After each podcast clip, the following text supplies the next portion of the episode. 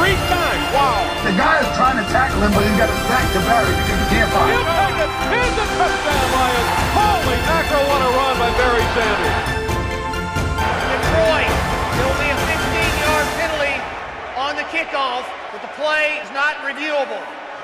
What up, though? One Pride. This is the Roar of the Lions UK podcast, the podcast where One Pride goes worldwide. My name is Antony Fitzpatrick. I'm joined this evening by a sideways Ryan McCluskey at the moment. For it is a Wednesday evening. You know what that means. It is the college football podcast. Three crosses in Las Cruces, New Mexico. Ryan, after a season of the college football hangman with his feet up on the table playing Call of Duty Modern Warfare with Kyler Murray, no head coaches have been getting fired apart from the naughty ones. This is the week where one goes, they all start to go. There's two weeks left of the season. More and more teams' seasons are ending, and with that come the coaching casualties.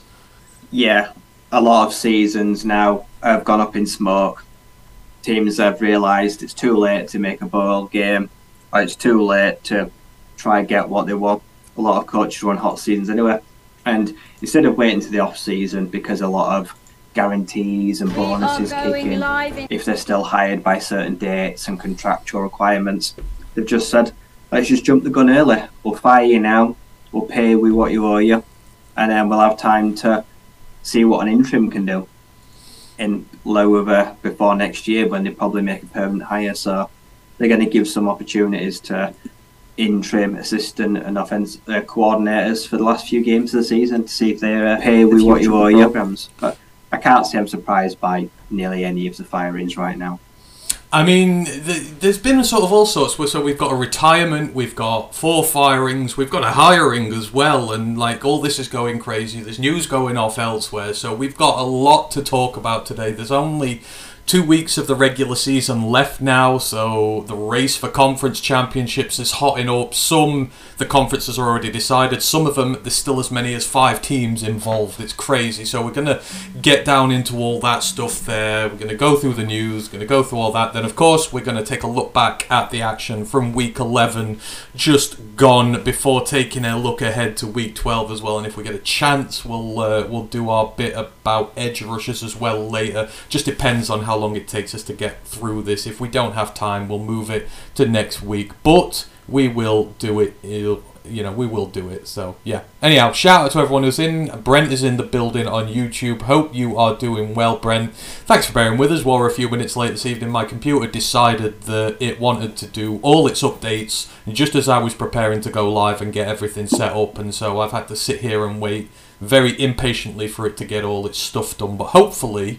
That means it's going to run nice and smoothly this evening as opposed to the last two weeks where I've had issues. So hopefully we're all good there. Uh, I know got some people watching in on Twitch as well. You got any questions? Just fire them to us as the evening goes on, and we will answer them when we get chance. We will uh, we will segue them into the show. Quickly, just going to go through all the housekeeping. Am I the right way around now? What? Am I the right way around? My camera? Yeah, you're the right way around now. My phone's really funny sometimes. Oh, okay. No. No, we've we've got right way up Ryan now, so that's all good there. Sporting is nice. Roar of the Lions UK cap there as well. Um, so yeah, let's get the housekeeping out of the way, get this done. So Roar the Lions UK Discord, if you want in, let us know. We'll send you a link. The main podcast will be back on Friday. We will be previewing the Chicago Bears game this upcoming weekend because that's right, it is FTB week, and we want to smash them big time. Um, don't forget to like and sub to everything YouTube, Twitch, all that good stuff. Don't forget about Lions Nation Unite, Herman Moore's pet project, bringing together the best in Lions content creators together on YouTube. Content by the fans for the fans. And don't forget, we're an affiliate on Twitch, we're monetized on YouTube, we've got a tip jar, so if you want to help us that way, great. But we just love having you all in the building, and we've got a feedback form on there as well. So anything you want to say about the show, just let us know, and we take all feedback on board. Right, let's just crack on with things this evening because we have a ton to go through. We're going to dive right down into the news. And first up, just a few little bits of injury news to go through. First off, just want to send all our thoughts out to the Virginia running back, Perris Jones. He is in an intensive care unit in Louisville. Um, he was stretchered off um, after a really scary hit in their game against the Cardinals this weekend. Just gone. He was it was a hard hit by Cameron Kelly. Nothing malicious. He caught a pass. It was very hard contact. His head got snapped back by the impact. He was on the field for a very long period of time. I know because I was watching it on Friday night. I think it was. Um, he regained movement in his in in his extremities on the way to hospital, but he required spinal cord surgery um, which he had to have on Saturday. It requires a week long stay in the ICU. Then he's got to transfer to a rehab facility in Louisville where he's going to stay for up to a month um, for rehab. He won't be able to travel back home to Virginia until that part of this rehab is complete. It is a serious injury.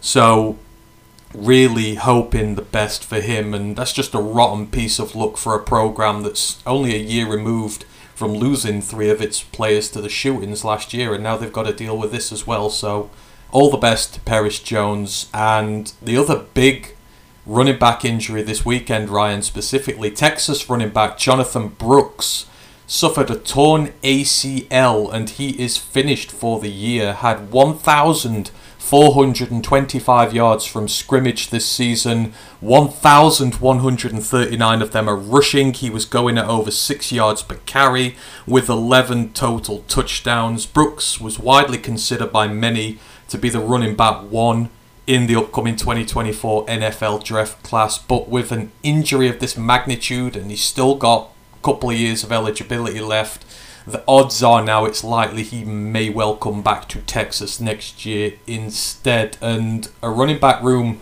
in the next draft, right, which we already said lacks star names, let's say, and maybe not so many day one or two prospects, has potentially just got even thinner with this injury. Yeah. I think th- these are really difficult because he's got to be careful. Like I said, if he comes out this year and he gets he goes around or two later because he's coming off the injury and he loses money up front. That'll hurt. But if then he decides to rehab, have another year of college to try and make sure that he gets healthy again and goes in the first round, he risks further injury. I would say I remember when Chuba Hubbard stayed a year extra and it was plagued of injury and he I thought he was one of the better running backs coming out of OK State two years ago stayed one year too long and probably went around a or two later than he could have done. If I'm him, I take the time to rehab. I miss the pro days, I miss the combine and all that, but I think I still declare you always strike while the iron is hot. And like I say, this year I don't like the running back class. He's still got a chance to be taken really high. So I, I don't think he should put it off any longer than he needs to. And for Texas as a program, like I say, hoping to have Quinn Ewers back this week, still on the, the cusp of the, the Big 12, the playoffs. This is this is bad. It's terrible. Like this week, got the backup still on the, the cusp heavily on like one of the nation's best running backs. This this is this scuppers them so late in the season. Let's see how they overcome it now. If if one of the quarterbacks can take, but they've still got depth they'll still be great running backs twos and threes, but it's going to be hard to replicate that on such short notice, unfortunately.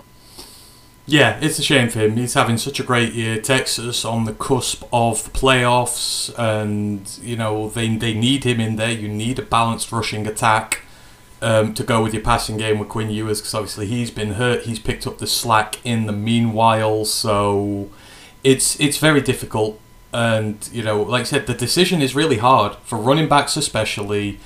You know, you risk further injury coming back, but at the same time, you know, you stop might be so good. A torn ACL now, you will not do anything in the off-season circuit. Like you, you will do nothing. No training, no pro days, no you know. Hendon Hooker.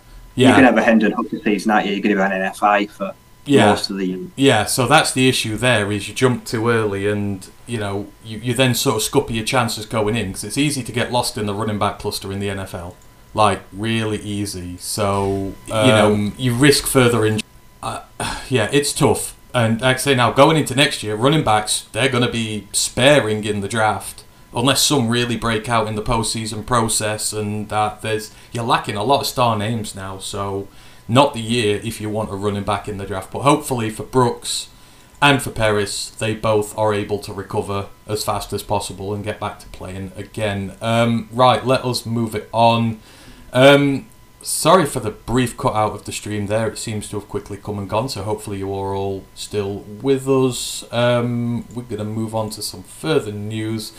Um, quick bits to go through. Washington State and Oregon State, Ryan, they've had their court ruling in their favour that they can be the only two governing members of the Pac 12 board given that all the other teams are leaving, we talked about this not so long ago, the restraining order they had put on. So, if there's any future moves made, adding new teams to the conference, etc., they can be the only two teams that make it. And, you know, finally, sensible, a sensible decision from a judge regarding college football matters.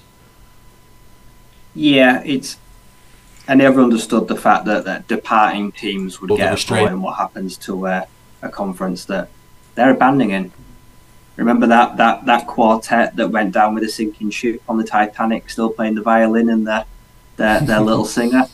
That that's Washington State and Oregon State, and like I said, they they're the only ones that should get a say. I really hope that the Pac-12 can somehow be salvaged. You've got to look at that you need five power schools, but just finding conferences for two teams is probably easier than finding ten decent standard teams to rebuild the Pac-12. So I don't know. I, I've got a feeling, and I hate this would not be good. I feel like we're going to see loads of FCS approvals of applications the next year or two to try fill the shortfall, and that's probably not what I want to see because I don't think they're going to be the teams that a lot of people want to. But yeah, they're going to have to act quickly. This season, this off season, is do or die for the Pac-12, uh, and that I don't know how they salvage it. They're going to have to find somewhere and somehow of getting teams to come, whether it's football only on the shortest terms possible. They're not going to get them in time for next season now because I'm pretty sure you Bulls they've not got lot left. I don't know what the hell happens next year. like the the, the pack two. I, I don't know how it's going to work out. It's this off season, something really weird is going to have to happen to make sure there is a conference playing next year. But at least they're the ones that get to they either get to put it out its misery like the the D and over with stick, or they get it to vet, vet equine surgery and save its life. who, who we're gonna find out? Who knows? You know, maybe you know Michigan might be a free agent soon, given that they're all their belly aching with the Big Ten and that. Who knows? They could do something special, like take Michigan, take Notre Dame, and all of a sudden get that rivalry in the Pac-12. Just one year that just just Notre Dame should just do them a favour. All the independents, just go join the Pac-12 for one season. Yeah, apart from UMass, like you, you can do whatever you can do whatever you want, but yeah. oh dear me. Um, right, let us move it on. Other bits of news I had in here. Um, oh, this was brought to our attention by, or brought to my attention by Paul last week on our Discord. I appreciate that. He messaged it. Well, he highlighted it during the show, but I missed it. But a big development in regards to the off season, Ryan. So from this season onwards, juniors who declare for the draft will be eligible to participate in the college football postseason all star games, specifically the Senior Bowl, the East West Shrine Bowl, Shrine Game, and the HBCU Legacy Game. So previously, the rule was that only seniors or above, like super seniors, were allowed to participate in these games, or juniors, providing they had already graduated from university. Uh, this new ruling, though, now means that all juniors who are eligible for the draft or who have declared for the draft can compete in these games, providing they receive an invite to the games and reading stuff from the likes of Matt Nag, um, Matt, uh, Nate, uh, the guy who does. Is it Matt Nagy? It's not Matt Nagy, is it? It's Jim Nagy, sorry, who does the Jim Senior Nagy. Bowl. He he seems to be all in favour of this, so they might have to change their title soon. But again, maybe another sensible bit of rule coming in here are you know these juniors, the guys who declare a little bit earlier, now get an even bigger showcase for them to show themselves as the scout in the postseason process. maybe an unpopular opinion. I don't like it. The Senior Bowl is for seniors. So, why don't we have a Junior Bowl? There's enough of them to make two teams, is there not? There's plenty of coaches. Let's have a Senior Bowl, a Junior Bowl, Hula Bowl, East West Shrine Bowl. Just give it, like I said, if you want to get them as much as possibility, then give them their own game. Instead of like, like I said, because you can't call it the Senior Bowl anymore because they're not seniors. And yeah, I, I agree that underclassmen declaring should get a chance. Excluding them was never fair because they were at a big disadvantage because they never got to meet NFL coaches, like I say in, the, in these uh, these celebratory games. But it just don't work because the rosters now have to be split like half and half juniors seniors. So that's one half of the seniors that now don't get a game or don't get selected. It's great for everyone else unless you're a senior. It's terrible because you've just lost fifty percent chance of playing or even making a team. It feels like like half and half. I um, think they should just add an extra game. Doesn't have to be a junior ball, but just create a new one so that like I don't know. I don't know what you call it. Like I say, anything. Just create a new game. Get some NFL head, some special teams or quarterback coaches to to referee it, and then just just just create another one altogether. You're gonna have to because you're gonna have so many players now that are gonna be these Yeah, special bowl eligible that the, the rosters are going to be too small to accommodate them. Yeah. But it does. It's good to see. I do. I think because seniors have got a long time to decide. But if you want to be a junior and declare for the draft, you've got to. Is it tenth? It's tenth of January in it. Like most years, you've got to put your declaration in by then, yeah. or you've got to return, or you can't declare. So they're under pressure straight away the moment that their their regular season is over. Yeah, I I agree with you. Guy. I I agree with the decision to let them in, but I do think this would have been like a good chance for you know the East West Shrine Bowl because everyone goes that takes a backseat to the Senior Bowl. That's like the the lesser version of it, if you would. It's like the League Cup to the FA Cup here. If you could make the juniors available to the East West Shrine Bowl, then you will get more of the younger talent, those juniors, and you will increase the stature of the East West Shrine Bowl whilst the senior bowl stays its usual popular self, I figure it was it, it would have been good if they had sort of carte blanche over all this new great junior talent that they could have in this game, whilst the senior bowl still gets the best of you know the best of the seniors. So I agree with the decision to let them in, but I would have limited which games they could have gone into to, to not the senior I think bowl. eventually as well the combine will be expanded. Yeah. Well, It needs to be like a whole week, not like three or four days. How many players got the combine currently? 350? something like that. I mean, It's not enough. no. uh, it's going to go to like 500 in it. It's, it's got to be. It's going to take a lot longer and it's going to be a lot more difficult, but I, I will gladly watch six, seven days of combine footage. well, and like, I, that is the dream.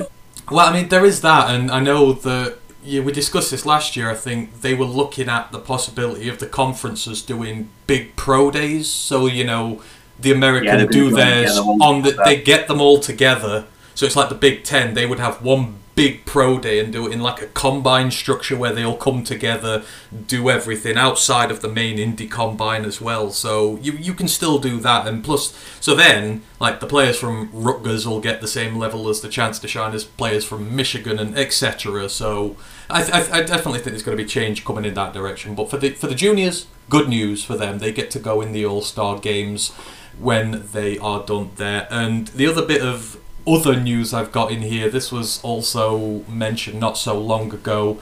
Um, there's expected to be a decision made tonight on James Madison and Jacksonville State in regard to post-season waivers. So they are both under bans at the minute from ball games and participating in championship games. It's it's too late to do anything about the championship games. Um, but there is expected to be a decision made, so they hopefully will be able to participate in bowl games if they get through. James Madison, especially, could be, you know, representative in the New Year's Six Bowl from the G5, given how well they're playing. So it'll be a big deal for them. And Jacksonville State, they have qualified already, so it'd be good for those two teams to get a nice bowl game, eh, Ryan? Sense the sort of kick in for other teams as well coming forward. Unfortunately, that's why I reckon I reckon they get the door slammed in their face. because I don't think they'll want all these applications and waivers and this fuss this year. It's caused them a lot of grief, and rightly so. All game They seen the rules, but it's caused them sort- tons of headache. I don't know if the outcome will, will be what everyone wants tonight. I just, I just don't feel like they're going to set this precedent where if you change them tonight and let them go in ball games, then you kind of need to get rid of the rule altogether, don't you? You can't just make a one-year exemption. They'll make a. I think what they should do is this year, right? Decline these tonight, and then next, say from next year, all teams that come up, you either got way at one year, or one year where you can't be in a championship game, but you can make a bowl game. I think that that'd be fairer. Like I say, you can't give these two an exemption tonight for a ball waiver, and then next year, if someone applies, you turn around and say, "Oh well, no, because we don't like you. You're not good enough." I think a blanket rule will fit for all. Yeah, If you're going to decline it tonight next year, tweak the rules, half it from two years to one year. That would be best for the game, I think. It would, and of course, you know, any other future ruling wouldn't help James Madison because their band's up this year. Now, next year they can compete anyhow, regardless of what happens. But for Jacksonville State, it would be big, and you know, it would be nice if they'd be able to. And for other teams coming up, it'd be good as well. I mean, even putting some sort of rule if they come up and have a winning season, like get rid of the eligibility. Like Sam Houston this year have been terrible, so they clearly don't deserve that sort of thing going into a second year. But I mean, it was quite clear James Madison did. You could have said last year, it's like right, you've been really good, you've made the step up, the band's lifted. Just just put some sort of parameter in place for them going forward and make it easier for the teams coming up because I think they're going to be a lot. Given conference realignment, more FCS teams are going to be yeah, with all the on teams the way. losing, Yeah, you've got to make it more attractive yeah, for teams to come up. If you keep these rules in, maybe North Dakota State and South Dakota State don't want to come up because they think for two years, what's the point? yeah. You're just going to hamper us anyway. And, and NDSU could come up straight away and win seven games. I was about to make a bowl say the, the way North Dakota, loads of money. yeah, one bowl game in the FBS will probably not make them anywhere near as much money as No. winning an FCS championship. Mm. Don't quote me on that if anyone can find out the numbers of like prize money if I'm right there, but it feels like I know which one would probably be bigger for the school and more lucrative. yeah, and you may as well go for the likes of North Dakota State at the minute because Don't they're not good. They're not good this year. You're waiting for rule changes before they make the jump Yeah. up. If you make it more luc- lucrative for one of them to come up, the other one's coming. Yeah. They're all coming together at the big teams like them because Yeah. they probably want to go straight into the same conference too. Exactly. So there's, there's an opportunity to be had there if you move these rules out the Pac-12, way. Go get North Dakota State and South Dakota State, and that will be super fun. Yeah, yeah, exactly. You know, there's there's a way you can save them. You take Boise State in there as well. You you know say maybe even convince Notre Dame to be like a, a guest member for a year or two, give them good rights and whatnot, bring them in. There's a way you can save it, and there's a way you can reboot it. So. Yeah, let's see if common sense prevails there. We'll see what they say because they might say more bits in there as well. Right, let us get into the head coaching changes because yeah, a lot to go through. The first up, we have a retirement, or we're going to have a retirement. So San Diego State head coach Brady Hoke, be well known to Michigan fans, he has announced his retirement at the end of the current season. He's been coaching FBS football since 2003. I think he's about 65 now. He had a six-season spell with Ball State, culminated in a MAC West Division title in 2008 although they lost the championship game to Buffalo. He had a first stint with San Diego State, two years, then got his big break with Michigan.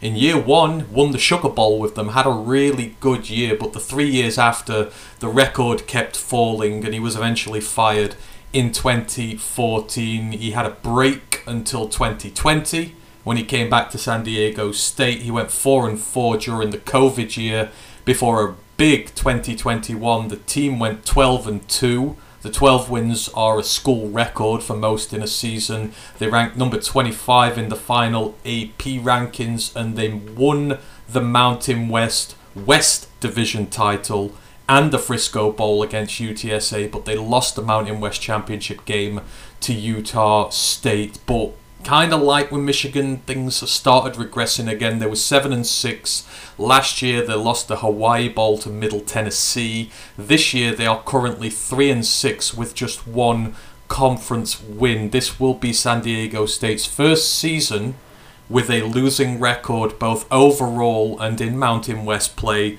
since 2009. So it's been going sideways. But overall, Ryan, a very respected career. He's turned around Ball State and San Diego State. He's brought, you know, he's brought the standards up of both those teams, turned poor teams into good ones.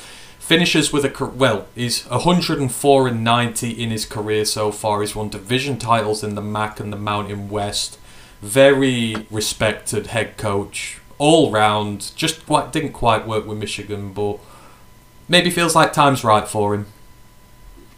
Yeah, I think he's reached the ceiling. I think in the past he's taken them as high as he can get them, and since then things have cooled off. And he's been around the block a long time.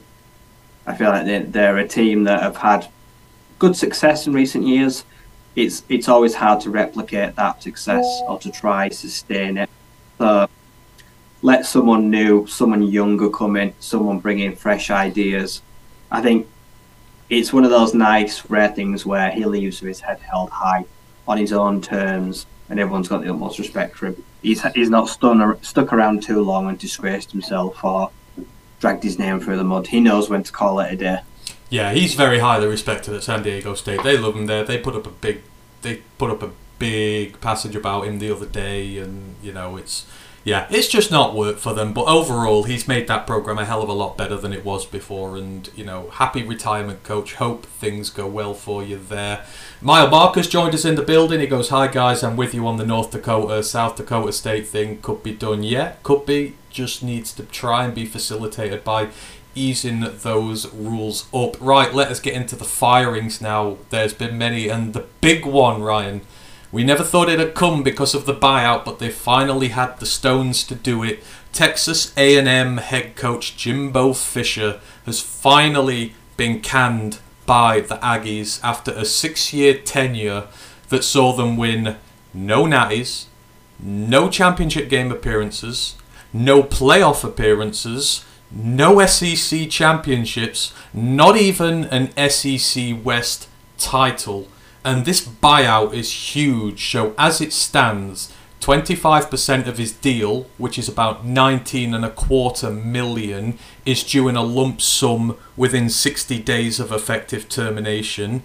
Then another roughly 7 million has to be paid to him within 120 days of effective termination. So they've got up till March the 11th to do that. When they pay him that first 7 million, that starts the annual clock through the rest of his deal which runs to 2031. So they have to pay him 7 million a year on that date every year till 2031. And there are no offsets in the deal if he takes another job because sometimes if a new coach gets another job, it's like alimony, you get to stop paying it. But they don't they're with him till 2031 now. The assistant coaching staff buyout is roughly 8 million. Then they've got to buy out their new coach's contract from the current school if he is indeed hired. The new coach's salary is going to be around 7 million a year and the new coach's assistant salary pool is like Jimbo's going to be about 8 million. Um, a settlement can be negotiated to pay it all out at once or at a reduced rate, um, but who knows what's going to happen with it. Um, I mean, his end numbers look okay. He sports a 45 and 25 record going out the door, but when you look at the SEC record, it's 27 and 21. It's barely better than 500. The, the, the numbers are not good enough for a team that expects to be fighting for national titles. But I mean, a failure to even win the division once in six years, let alone get near the playoffs, too much to ignore six years into a tenor. His only, you know, what he could say as an argument against this is that they were unfairly left out of the playoffs in the COVID year. They got ranked fifth. A lot of people thought they were unfairly left out, but still, when all that's gone on, it's not good enough. Um, the last win, a blowout over Mississippi State. But Ryan, this has been coming. Texas have pulled the plug and they're going to be paying for this mistake for a very long time. let this be a warning to colleges and how they hand out contracts to coaches and NFL. I say it's all it's all guaranteed uh, anyway. Like I said, but still, they pay silly money in college football. I know it probably is a, some of my bigger brands, but this is what happens when head coaches go wrong. Yep, it's I think it's seven point six seven million dollars he'll get in a check, like say in March every year to like me thirty. that that that's set for life at his age. Like he is laughing all the way to the bank. And yeah, on paper, he did pretty well. But people need to look past the paper. They need to get out the old volumes, dust them out, have a read. Because like I say, in conference, it wasn't very good, was it? Like I say, he never got close to a sniff of winning the SEC in that time. And this guy had four and five star recruits coming out his ass for most of the time he was there. Like, like uh, Draylion Miller, the four star wide receiver, he, dem- he he decommitted as soon as they fired him about a week ago. Like I say, they've lost, they're losing their recruits already, the guys that he's brought in. But yeah, he's had a plethora of talent in his time there. And I'm not saying it's all his fault, but the fact is, when you earn that much money and you're one of these big, high, heavy bank rollers, you've got to deliver. And he's not got anywhere close to delivering anything for the Aggies. And it's a very interesting list of uh, potential candidates. There's some really good names, but the problem is, I see good names, but then I look at the roster and think, that's not a roster that's ready to win anything. No.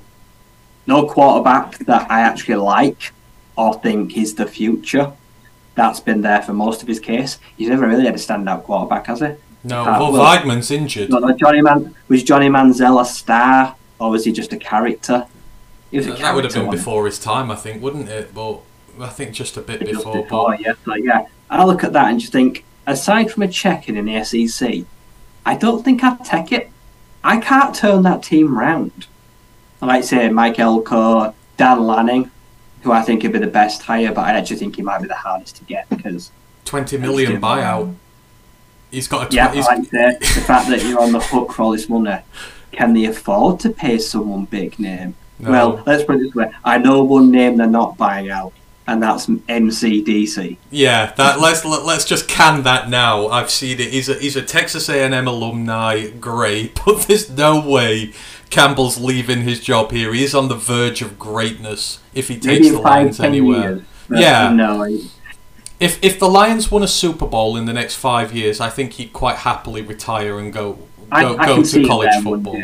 for sure, but not right now. Not No. well. Wow, we know. no. No, I think right now he's in his pomp to be training adults. I think there will be a time in his life when he gets a bit older and he slows down a little where it'll be like that's better for, for high school kids and he can impart his knowledge there. but Can't he's see there. Kiffin either. He's Or like Dion.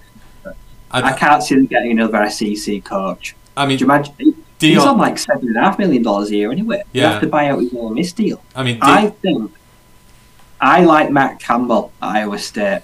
I think this would be a good task for him. So I was about to say, so obviously Dion's been said, but the betting favourites so far, there's, there's three in the Mike Elko. Yeah, so you've got Mike Elko, Jeff Traylor, and Dan Lanning. So Mike Elko obviously has the most to do with it because he was defensive coordinator there for him before he went to Duke. So Mike Elko is very much respected on the A and M campus. He is known there. He is respected, and look at the job he's done with Duke with far less resources. He's built Duke into a very competitive team who could have been challenging in the ACC this year if not for Riley Leonard's injury. So for me, that makes an absolute ton of sense. It's just are they going to go after what? He's not a fa- he's not a fancy name, and you know you've got to please the students there, but you've got that. them. I go after Willie Fritz. Well, Willie Fritz could be in there, uh, but Jeff Traylor as well. I mean, Jeff Traylor's the other name. So obviously UTSA, he's in the Texas area anyhow. He recruits like a champion there for them, and they two CUSA titles in a row. They're part of a three or four way fight for the American this year. He could have three titles in three years, and they say he recruits hard. So the kids in the area know him, and he's going to be great for recruiting. So I can see why that's there, but that obviously is a massive leap for him from UTSA I've seen their facilities and their to what you get with Texas. It goes through the roof, but he's a Texas lad through and through. And then Lanning, I just think that buyout's too high. Twenty million. They're they're on the hook for seventy eight odd million here, just to Jimbo alone and his staff, let alone the new guys. So, um, my market goes. It's the alumni you have to please too. I think Elko makes a ton of sense because I think he pleases everybody. He is the Texas A&M guy. He's been there. He's made really successful defenses, and he's shown that he can develop quarterbacks at Duke. I think you get him a good offensive coordinator. That'll work. So that is the one certainly I'm looking at. Either. I, I think Duke. They're about to lose Riley Leonard. This is the right time to leave. I reckon that this this this peak that the Blue Devils have got will be short lived. And Yeah. I think Mike Elko should get out now. Yeah, I think that's the right move for him.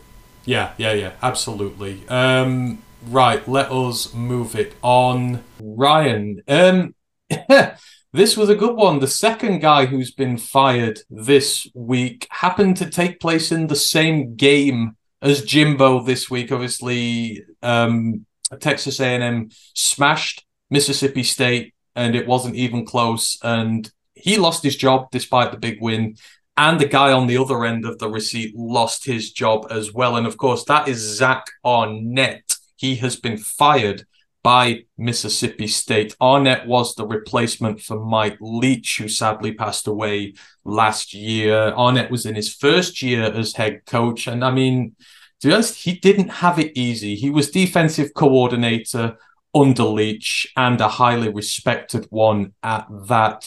But after his passing, he had one week to set the team up for a bowl game, the December signing date for all the new recruits, and deal with the transfer portal. He was also hired whilst Mississippi State was searching for a new athletic director. So the new hire had no say in Arnett's appointment, which may explain a few things. But things haven't gone well this year.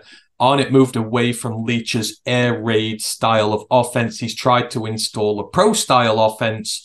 It has not worked. They have only scored over 17 points once in seven SEC games. They are four and six on the season, but they're just one and six in the SEC. And that one win was a 7 3 victory on the road over Arkansas. Results have not been great, but given the situation he inherited, this seems particularly harsh after less than a season, maybe. His buyout is $4 million. It's subject to change, though, if he is hired by a new team. And there are likely to be a lot of calls coming for him because he is a high level defensive coordinator and very well thought of. Ryan, what do you make of this? I mean, out of all the firings, I find this one the hardest to swallow given how little time he's had in such a tumultuous time in Miss State's history, but not been the AD's choice. Bad results. I guess maybe we should have seen it coming. What I don't understand is, at the time he was hired, not having an athletic director, why did they give him the job? Why didn't they just make him an interim so he didn't have to be fired a year later when the athletic director clearly never wanted him? Or why didn't they just not have a head coach and wait until they hired an athletic director that could have hired his own head coach? It feels like he's been thrown under the bus here as a bit of a scapegoat. Like the season, yeah, everything that happened last year left a, a incredibly sad and bitter taste in the mouth. Now this this this firing, it feels very unjust, very premature. But at the same time, Will Rogers, I'm pretty sure he's the yeah he's the highest passing yards leader in SEC history, and for a fact he's he's the best passing quarterback in SEC history of all time. And Mike Leach, the who birthed air raid football, why would you try go away from that? Why would you try break something that wasn't broken in your first year as a head coach? You think you just leave things as they are because they were okay. Like say Will Rogers now, it's his like it's his final final year, and it's been a stinker, and he's now got to go to the draft, and you're losing your quarterback. Like say you're losing a head coach, and the team is still trying to pick up the pieces from last year. It's a bit of a disaster, and the AD never got to pick him. that's the, the previous regime's fault for hiring him, knowing that they, they should never have put him in a position to be the head coach because an athletic director really should be picking his own head coach. But I probably would have at least given him the season. Like to not even let him have the last two games to try make a bowl game, it just feels pretty harsh. And then, like I say, his contract, like he's owed money, and uh, God forbid he take a job anywhere else. They, they, they, they make him give that money back. That's a piss take. Yeah. Like, that that that's pretty stupid. Like Yeah. I say, anyway, Mississippi State have had some really really good defense the last few years. He won't have to worry about being hired as a DC. No, no, no, no, no, not at all. Um, he he will get a lot of offers going for. I, team. I would take the Aggies job in a heartbeat. I am not taking the Mississippi State job. I am not interested. No, it, it it's a bit of a difficult one there. So he's gone. He will get a job really soon. The second a good DC job comes up, he'll be the one who gets it. Greg Knox takes over as interim head coach. He was the interim for the team after Dan Mullen left for Florida in 2017. He then followed him there as well, but he's back. I think he was a special advisor to the offense on the team this year. He takes over as an interim. Interesting names to replace him, though, Ryan. And the one at the forefront of that is the aforementioned Dan Lanning. He, you know, they un- they had an unparalleled amount of success under him. He turned them from a bottom feeder into perennial bowl teams who were a nightmare to play against and produced some really good players. I think it was Dak who was his final quarterback that he had whilst he was there, and those teams were really good. But see, they fell out when he left to Florida. He's doing work on the TV at the moment, but if they could mend bridges, that that might be a good place to start back to if you want to reset the franchise again back to better days. Oh, Mullen. Yeah, Oh, right, yeah. Uh, they always say sometimes you don't go back to an ex-girlfriend. Like say, yeah, you you know what to expect. Things can never be as they were. when you left her for a better looking girl as well. But it kind of feels like this team after the passing Leach does need some stability, doesn't it? Like he's he ain't to come in and nothing's to drastically change, but he might settle it down a little bit. Problem is with head coaches in college football, you can't just give them a one year deal because they'll never take it. They need the security. I'd be wanting him on a short term deal just to bide some time and we look for a long term replacement. But that's not a thing in college sports, is it? You'll probably get a buddy five or a six, seven year deal. But he's the he's the safest hire you could make. He and is. maybe that's what they need right now. He is. Um, but the so he's top of the betting, but the three guys behind him who and, and this show's been open a bit now, so the odds are there. The three names: Lance Leipold from Kansas, Oh. Rhett Lashlee from SMU, and Jamey Chadwell from Liberty. That is genuine Oh, bona fide interest, being that he's been there one year, but it's a G5 school, and this is the potential to take over a team in the SEC. But some interest, obviously, Leipold's done a fantastic job at Kansas, specifically with quarterbacks. The offense there is firing, the defense is pretty good as well. Rhett Lashlee, if you want to go back to air raid, like Lashlee and SMU have been the very definition of air raid these last few years, one of the highest explosive offenses in the country. And then Chadwell, we know what Chadwell can do. He's he's he's offensively minded as well. His teams score a lot of points, but they're also very tough to play. This Liberty team this year is just kicking everybody's ass. I mean, I wouldn't mind seeing all three of those there. To be fair, I I think it's a more realistic list than who Texas A&M think they're going to get. If I'm honest, I'd, like say, Leipold done.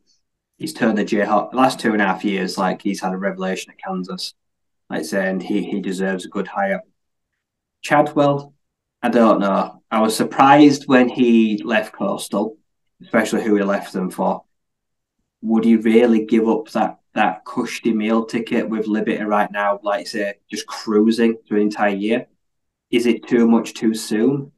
Would you risk your reputation jumping up so high after a year? Because like say, the Flames, he's kicking ass, and you you shouldn't always leave something so good so soon. So that would be uh, that would be the gamble. I'm not sold on the SMU head coach. I, I, I look at like their player turnover and the, the star players they've had. Like, I'm not sure he can pull the big names. I think I think I'd probably go with Leipold. Take Yeah. some of those Big Twelve names over, even some of the Jayhawks themselves. Yeah. He And- deserves it for the job he's done. Yeah, and he's a younger head coach. What is he, about 45, 46? So you've got the longevity there as well, potentially. So, yeah, I, I, I'd like to see Leipold there, but we'll, we'll see what they do. Um, back into the Mountain West, uh, Boise State have fired head, head coach Andy Avalos. He was in his third season as Broncos head coach. He's well tenured with the team. He was a star linebacker for them in his playing days in college. He has been defensive line coach, linebackers coach. You know, guys like Demarcus Lawrence, Leighton Vander Esch have come through his system. He was defensive coordinator. Then he went for a brief spell at Oregon before coming back as head coach. He went seven and five year one before sweeping the Mountain Division last year, eight and zero, but they came up short against a ranked Fresno State team in the championship game. Uh, they're five and five this year. They're four and two in the Mountain West, coming off a big win over New Mexico, and they're still in the hunt for the title game. So it seems a big decision to make at this point of the season for someone who has done so much for this team. His record in the Mountain West is 17 and 6, so it's hardly bad, but Boise demand championships. The level of expectation at this team is incredibly high, and he's in three years only delivered one Mountain Division title, nothing else. So, you know, he's fallen short of very high expectation there. He's three years into a five year, $7.75 million deal. Uh, he had a base salary of $1.4 million a year, rising by $75,000 a season, but the cost to get rid of him is still unknown. Uh, the defensive coordinator, Spencer Danielson, takes over as interim head coach. You surprised that they've done it so early, Ryan, or are you or are you not surprised given that the level of expectation there is championship or you're out the door? I'm not surprised, but it also feels like it's a bit of a head loss decision. Like they don't have anyone in mind. They're not going to have to pick of who they want. This team is still reeling from the head from losing Bryan Harsin. Like I said, the guy had 81 games in charge. And he won 64 of them, like a 0.799. One of the greatest, one of the best head coaches in college football, like the last 10, 20 years. Like I say, he was an abs- he had them, they were a powerhouse. Left them in 2019, and since 2020, like I say, it's been rough. They they've had ups, they've had downs, but they have the power has completely shifted in the Mountain West Conference. And despite, yeah, like I say, going eight and last year in conference losing the title, that's really the closest they've had a sniff in the three years. So it just feels like this guy, unfortunately, is a byproduct of a team that is used to dominating, and those days are over. And I think the fans probably need a bit of a uh, reality check. You're not that. After I know, like since like 2000, like they're a powerhouse, and like with the SET teams, are like a 0.81 win percentage, at the best in the nation. Those days are over you are not the big boy of the Mountain West anymore. Like I said, everyone else has called for you. So you need to lower your expectations and you need to give a head coach a chance. It feels like he's been forced out. Like I say, they're still in contention very loosely. It was never going to happen. But it's a very attractive job because they're a massive team, but you're coming in and they expect results pretty much instantaneous and they will not settle otherwise, which is difficult. Yeah, I agree. It's it, it the expectations may be too high there. Uh, I feel like you've done a really good job in the grand scheme of things, but you know they, they believe in championship. expectations than Mississippi Yeah. State. I'll say Yeah. that for sure.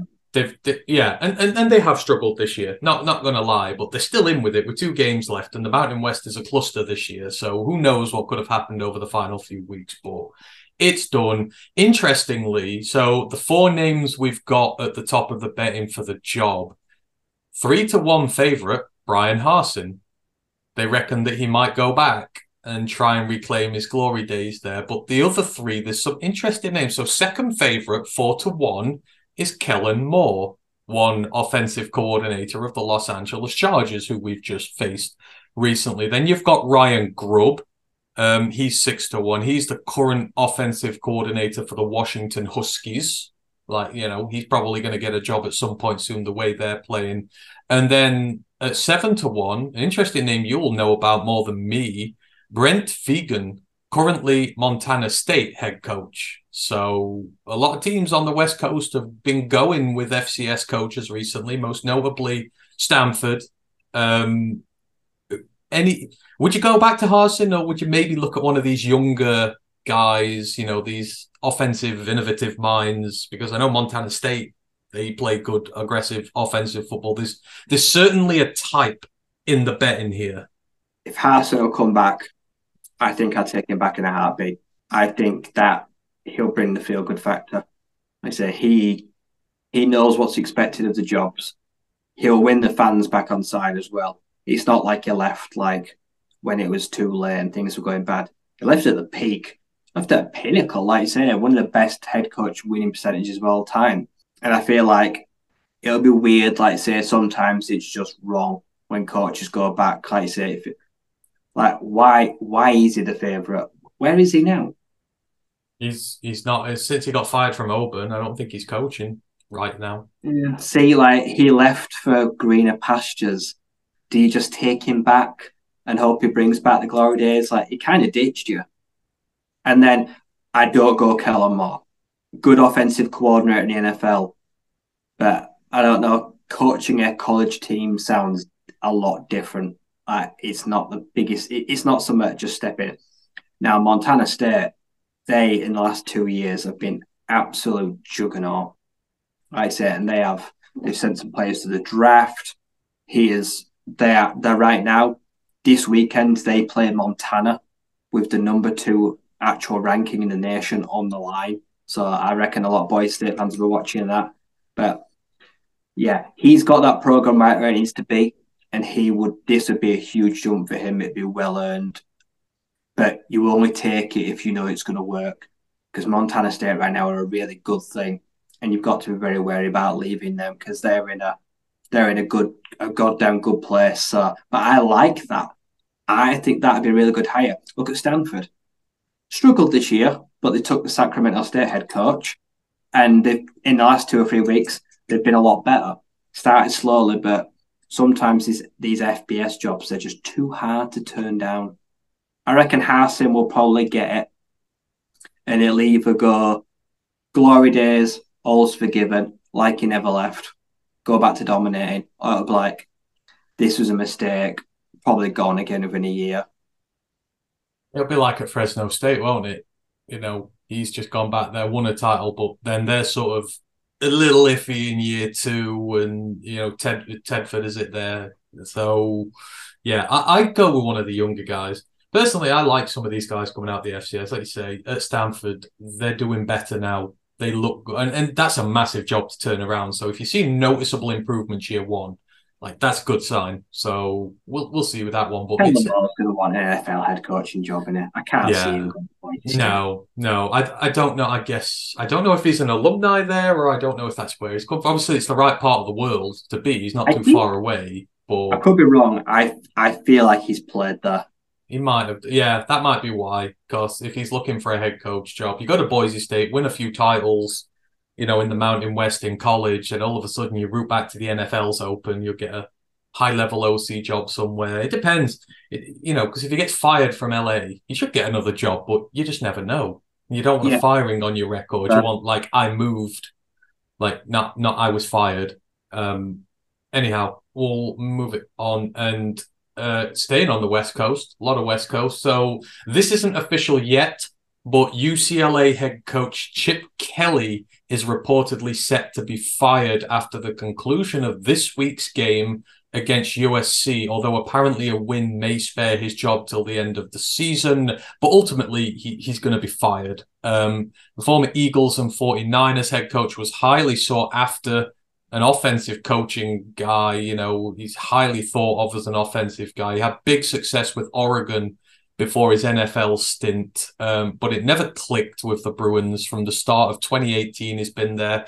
His opening three year record of 10 and 21 was the worst of any UCLA head coach in the modern era. Uh, they improved to 8 and 4 and then to 9 and 4 in 2022. They finished 21st in the AP polls, and that got Kelly a new two year extension to take his deal through to 2027, but they re- they've regressed to six and four this season.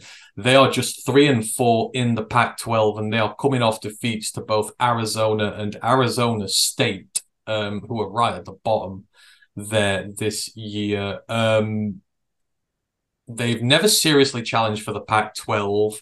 Kelly is said to have had a highly fractious relationship with the UCLA donors who have stopped giving money in some cases. Um, attendances have been a problem. Specifically, the Rose Bowl game last year was really badly attended. There are reports that players are disgruntled with his coaching methods. Apparently, there's going to be a big exodus of UCLA players when the transfer portal opens up. And with the move to the Big Ten upcoming, it feels, Ryan, like UCLA are trying to you know, start fixing the damage that apparently he's caused there before they go. They want to be as settled as possible. And, and to make matters worse, his buyout he's going to command is just a shade under $9 million as well as the, uh, the cherry on top of the cake. What a mess.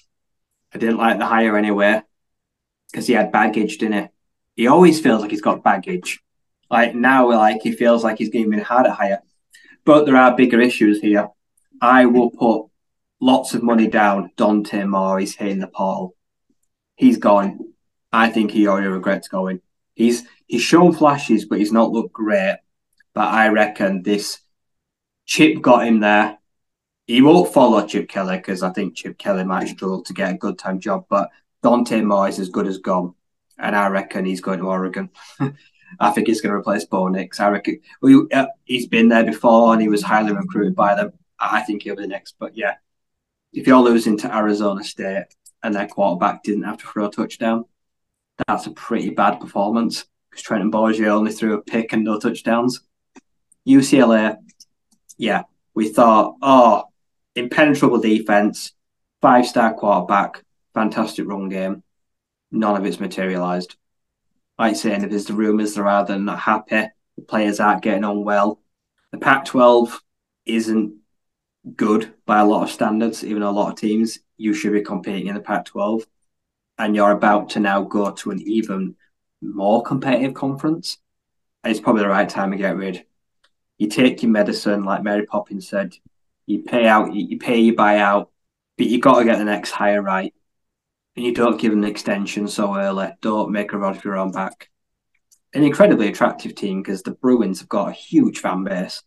And if the fans aren't going to watch, tells you so much wrong. I say I I think this next move to next conference, I think it's going to end up going probably going south pretty quickly because it's not a team that's ready to move. No, no, not when you've got problems with recruiting and your donors and all sorts during the NLI like they're, they're, screwed if Dante Moore hits the portal.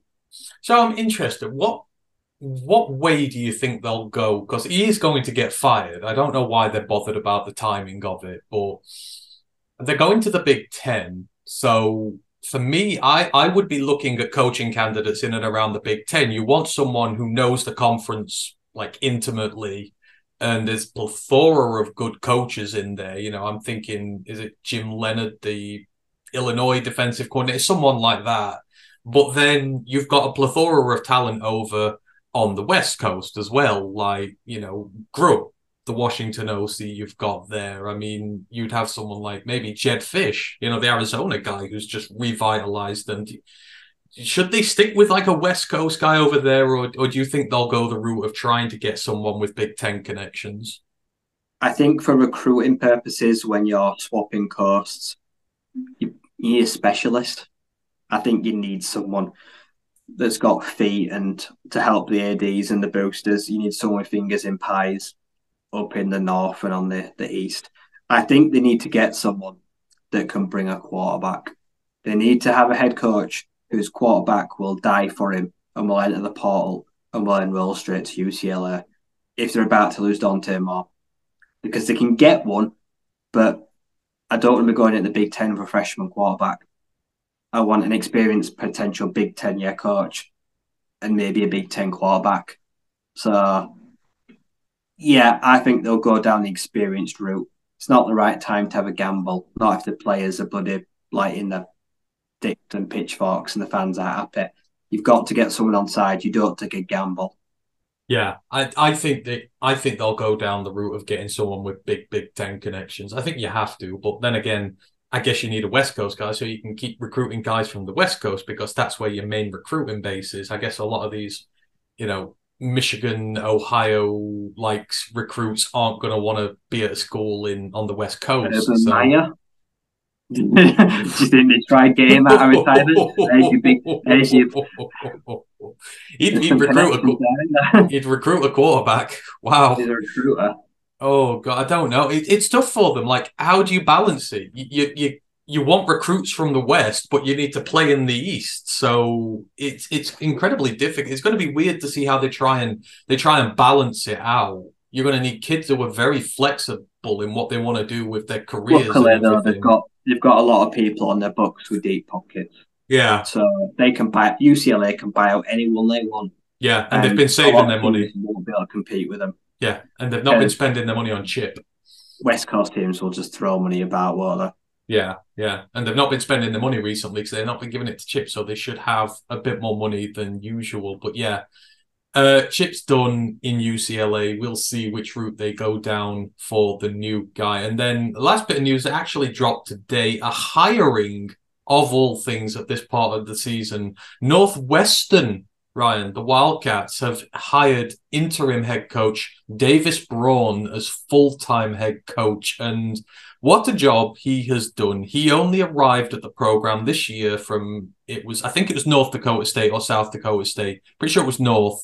He's come in as defensive coordinator for Pat Fitzgerald. It's his first year there. Then Pat Fitzgerald gets fired with all the hazing allegations. The university is absolutely steeped in rotten sewage at the minute when it comes to news coming out of there. The culture's toxic. They've had players leave through the portal. It's not been the easiest job at all. And despite all that, Ryan, they are five and five and have chance to get bowl eligibility this week. And this was a one in ten team that lost its longtime head coach, that lost its players, and that is mired in controversy. The job he has done there has been nothing short of really damn good in his first year. And this could be very well earned for him. It's not going to be easy, especially with conferences going and UCLA and USC arriving, but he's he's done a really good job in a really tough situation. Yeah, it's good to see that someone on that athletic board actually has common sense. The guy's come in, he's drowned out the sound from outside, he's he's stopped all the external factors getting in the players' heads and the sidelines and the crowd. Is focused on the football and has got them playing average football and could lead them to a bowl game. And honestly, with what's going on and what's still yet to come, I say that all the the depositions. They're about to probably go through numerous lawsuits and cases and court hearings the next few years. He's he's not worried about any of that. I say, that's not to do with him. I say he's a new, fresh face. The players that are still there and have stuck by have stuck by him and they've bought into what he's trying to do. And I really hope to get a ball game. Don't care for the team. I don't care for a lot of the, the faculty and the things that have gone on. But players that have stuck for him, they play for him. And if they reward him with a ball game, it's a very well deserved hire. Not many people could have gone into there what's going on and got a strung out of that, got any tune out of that broken old guitar. Fair play to him. Next year will be the real judge when things probably settle down a little bit and then people will have expectations. But yeah, they say the Big Ten is about to get, I think the Big Ten's about to get harder than any conference in football they're about to merge, and you say, yeah, get two relative West Coast powerhouses joining. The Big Ten is about to be legit. Yeah. So let's see what he does. Let's Exactly. see what players he can keep hold of because that the big thing. Portal will open in a few weeks. does Northwest have another exodus? I hope not. I don't. That would be not fair on him. Yeah, you would like to think that he's going to be able to retain the core of his team this year and add to it, and you know, so there's going to be a lot of talent out there. Hopefully, he's able to get for it. But great work by him and well deserved on the hiring, and hopefully, at least on the field, Northwestern are in for some better times going forward. Right, that is everything for the news. There's an absolute ton to go through this week, but we've got it all in there, I think, just about. Let's get on to talking about some actual college football that took place this week. We're going to go down into the week 11 review. And as always, we're going to start with our main games and we're going to go on to the upsets, the survivors, the pick watch games, other games. And this was a bad week to be a seed because nearly every seed struggled this week. Only a couple of them got out of this. A lot lost, uh, even more just survived. But yeah, we're going to go dive down. And as always, you get into the title of the pod you talked about first this week, we are three crosses outside Las Cruces, New Mexico. That is an homage to the film Three Billboards Outside of Ebbing, Missouri. If there's any Martin McDonagh fans out there like me, I love all his films. I thought that was quite good. Las Cruces, of course, famous for the three crosses to the north of the town or the city which it symbolizes, and there reside the New Mexico State Aggies, one of three teams we highlighted last week who were coming up for a big job interview this past weekend. You know, a team that has been bad for a long time now, having the opportunity to go and fight in its first year in the CUSA for a chance to dance with Liberty in the title game on the road to the Western Kentucky Hilltoppers the only other team who could stop them doing so, the hardest fixture they could ask for. And let's just face it, the kill train is rolling into the CUSA title game at the first of first time of asking. They did it with a performance befitting of a team who has earned it. This is unfamiliar ground for them to be in such a high profile fixture. And I say against a matchup against a team that has had one of the most devastating offenses in the country for the last few years now and has experience getting to the title game. And, you know, early on, this didn't look good for them. They started nervous. After two minutes, Austin Reed found Elijah Young down the middle of the field. He took it 72 yards to the house. He broke four tackles in the process to put the Hilltoppers up early. And then five minutes later, Western Kentucky back in the red zone. This time, Reed runs up the middle from 13 yards out. He breaks another three tackles and dives in through a fourth man, takes it into the end zone. And with barely seven minutes played, New Mexico State find themselves 14 0 down on the road. So it looked ominous. They managed to settle. They got a little bit of offense going. They got on the board with four minutes of the first quarter left, a 40 yard field goal to reduce it to 14 13. And then things started to get better for them. Things fell into place on defense. They started making stops. The offense and the run game specifically started getting hot on the first play of the second quarter, the Aggies they pulled off this beautifully blocked jet sweep. Jonathan Brady ran it in to the left hand side, right on the perimeter. Touchdown, reduced the deficit to four. And then with six minutes left in the second, they take their first lead of the game. Diego Pavia finds Trent Hudson from four yards out. He makes a stunning one handed grab by it's an over the shoulder throw under pressure, back of the end zone. He catches and secures it with one hand with his back to the ball, gets both feet down. Incredible catch. New Mexico State take the lead 17 to 14. But Western Kentucky hit back just before the end of the half, five seconds left. Um, Reed finds Craig Burt Jr. in the end zone, also from four yards out. And again, this is another beautiful one-handed grab and secure, but this time it's over the receiver's head. He just snags out a big paw, brings it in. Great catch. Um, 21-17 to Western Kentucky at the half.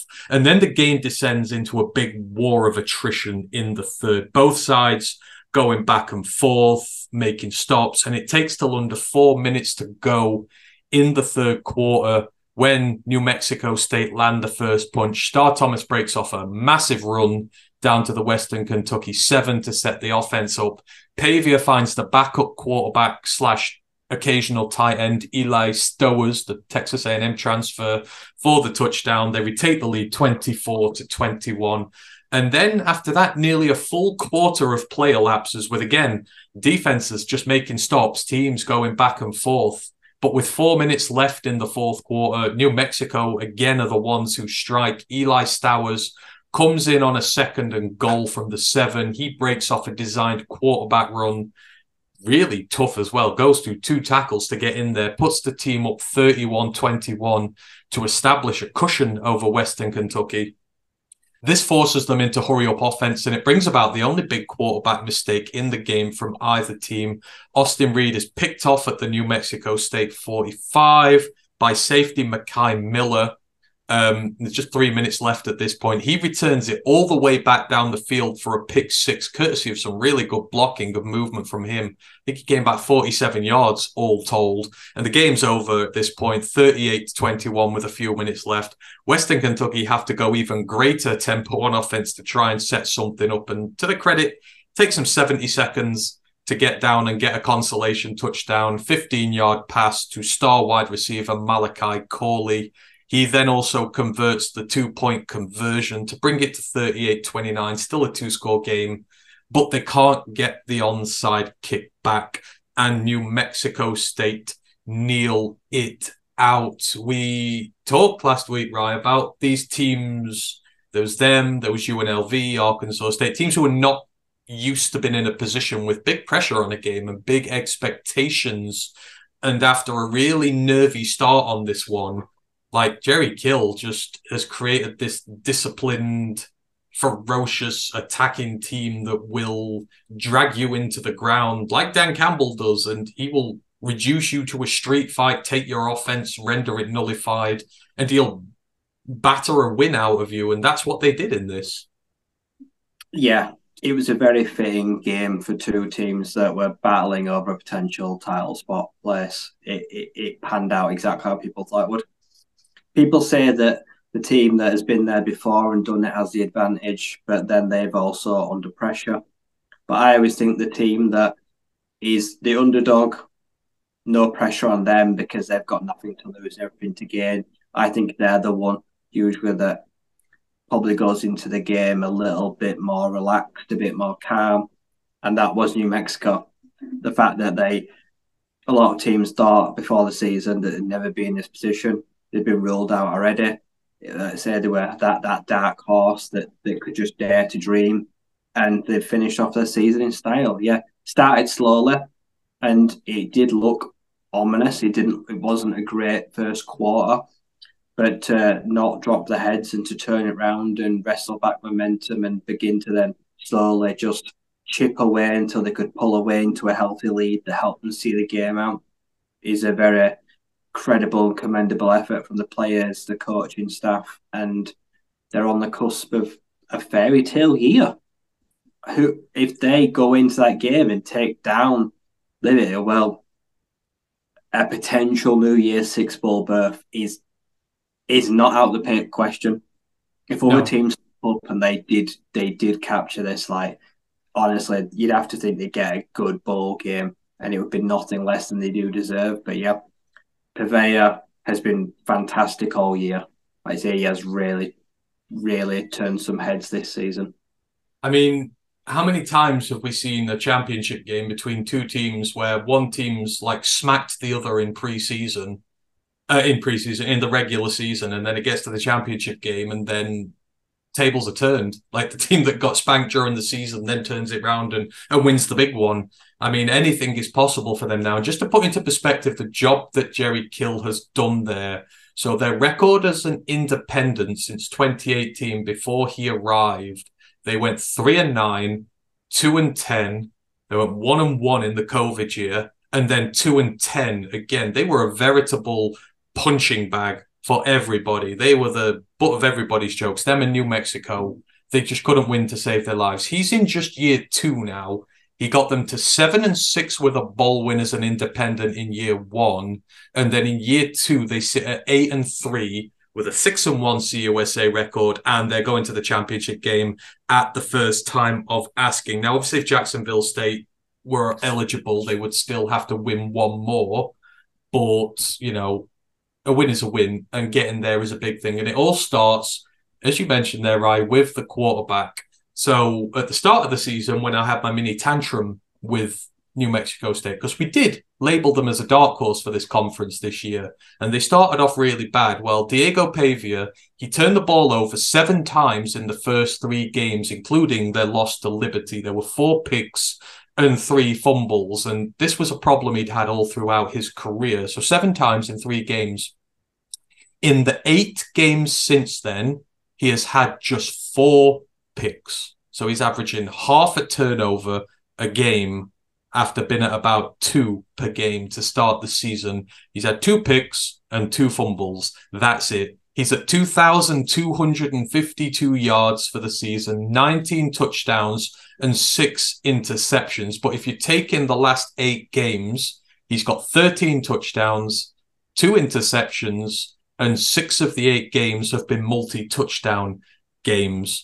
You look at the running game, Amonte Watkins has 531 yards, an astonishing 11 yards per carry. Main running back Star Thomas has 515 yards at six yards per carry. And Pavia's the leading rusher with 703 yards, going at 5.6 yards per carry. So the run game has been great. The offensive line has given up just 17 sacks in 11 games, and they rank 11th in the nation in tackles for loss allowed, with only 43 given up on the year. The defense, I mean, it ranks dead middle of the pack, but the scoring defense is top 40. It gives up just 20 points per game.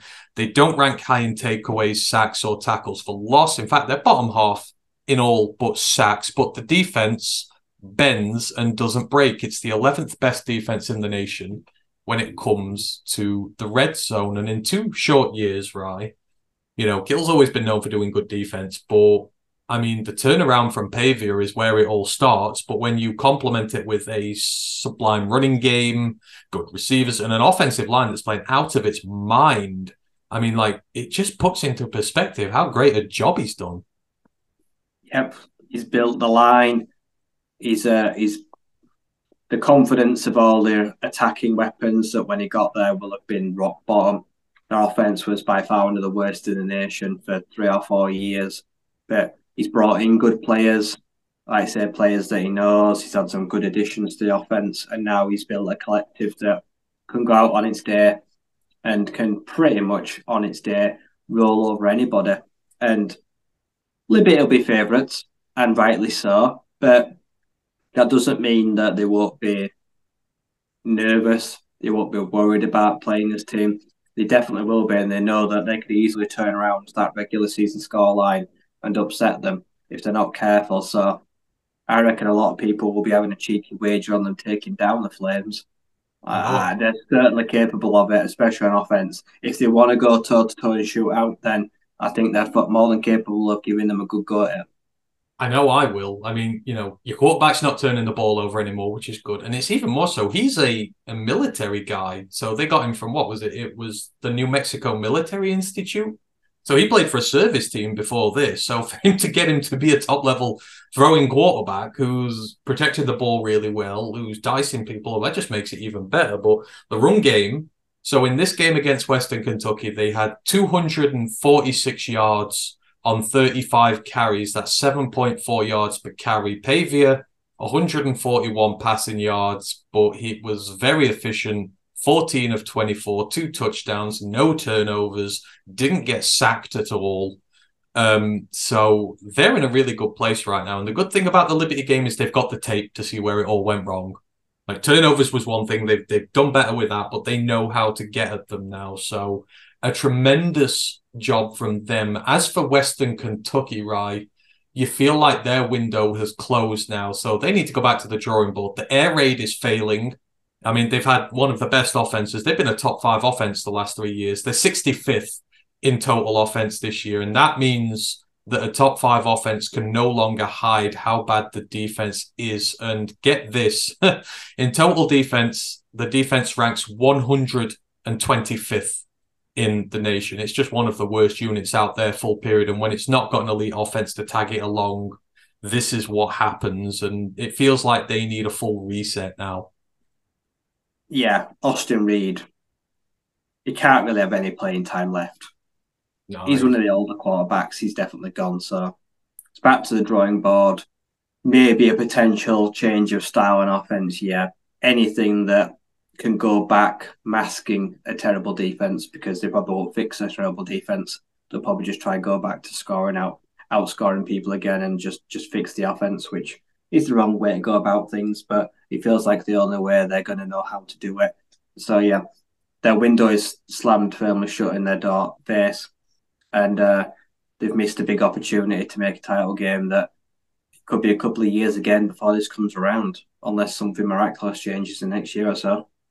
Yeah, yeah, I agree. It's um, it, it's not looking good for them, and and for them to get blown out. I mean, they just were beaten out in the second half. It just got to a really rough game, and when you've got air raid and you get drawn into a dogfight, it usually fails. So yeah, not a great day for them. But well done to um, New Mexico State. Congratulations on the ball on the berth in the championship game. We will be rooting for you there.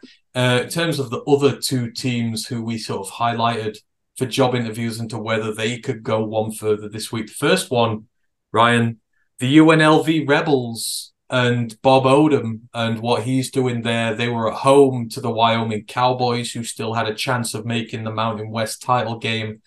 They don't now because on Friday night, the Rebels absolutely destroyed them and they just went hell for leather for them early in this game. So they were three touchdowns up in the first quarter.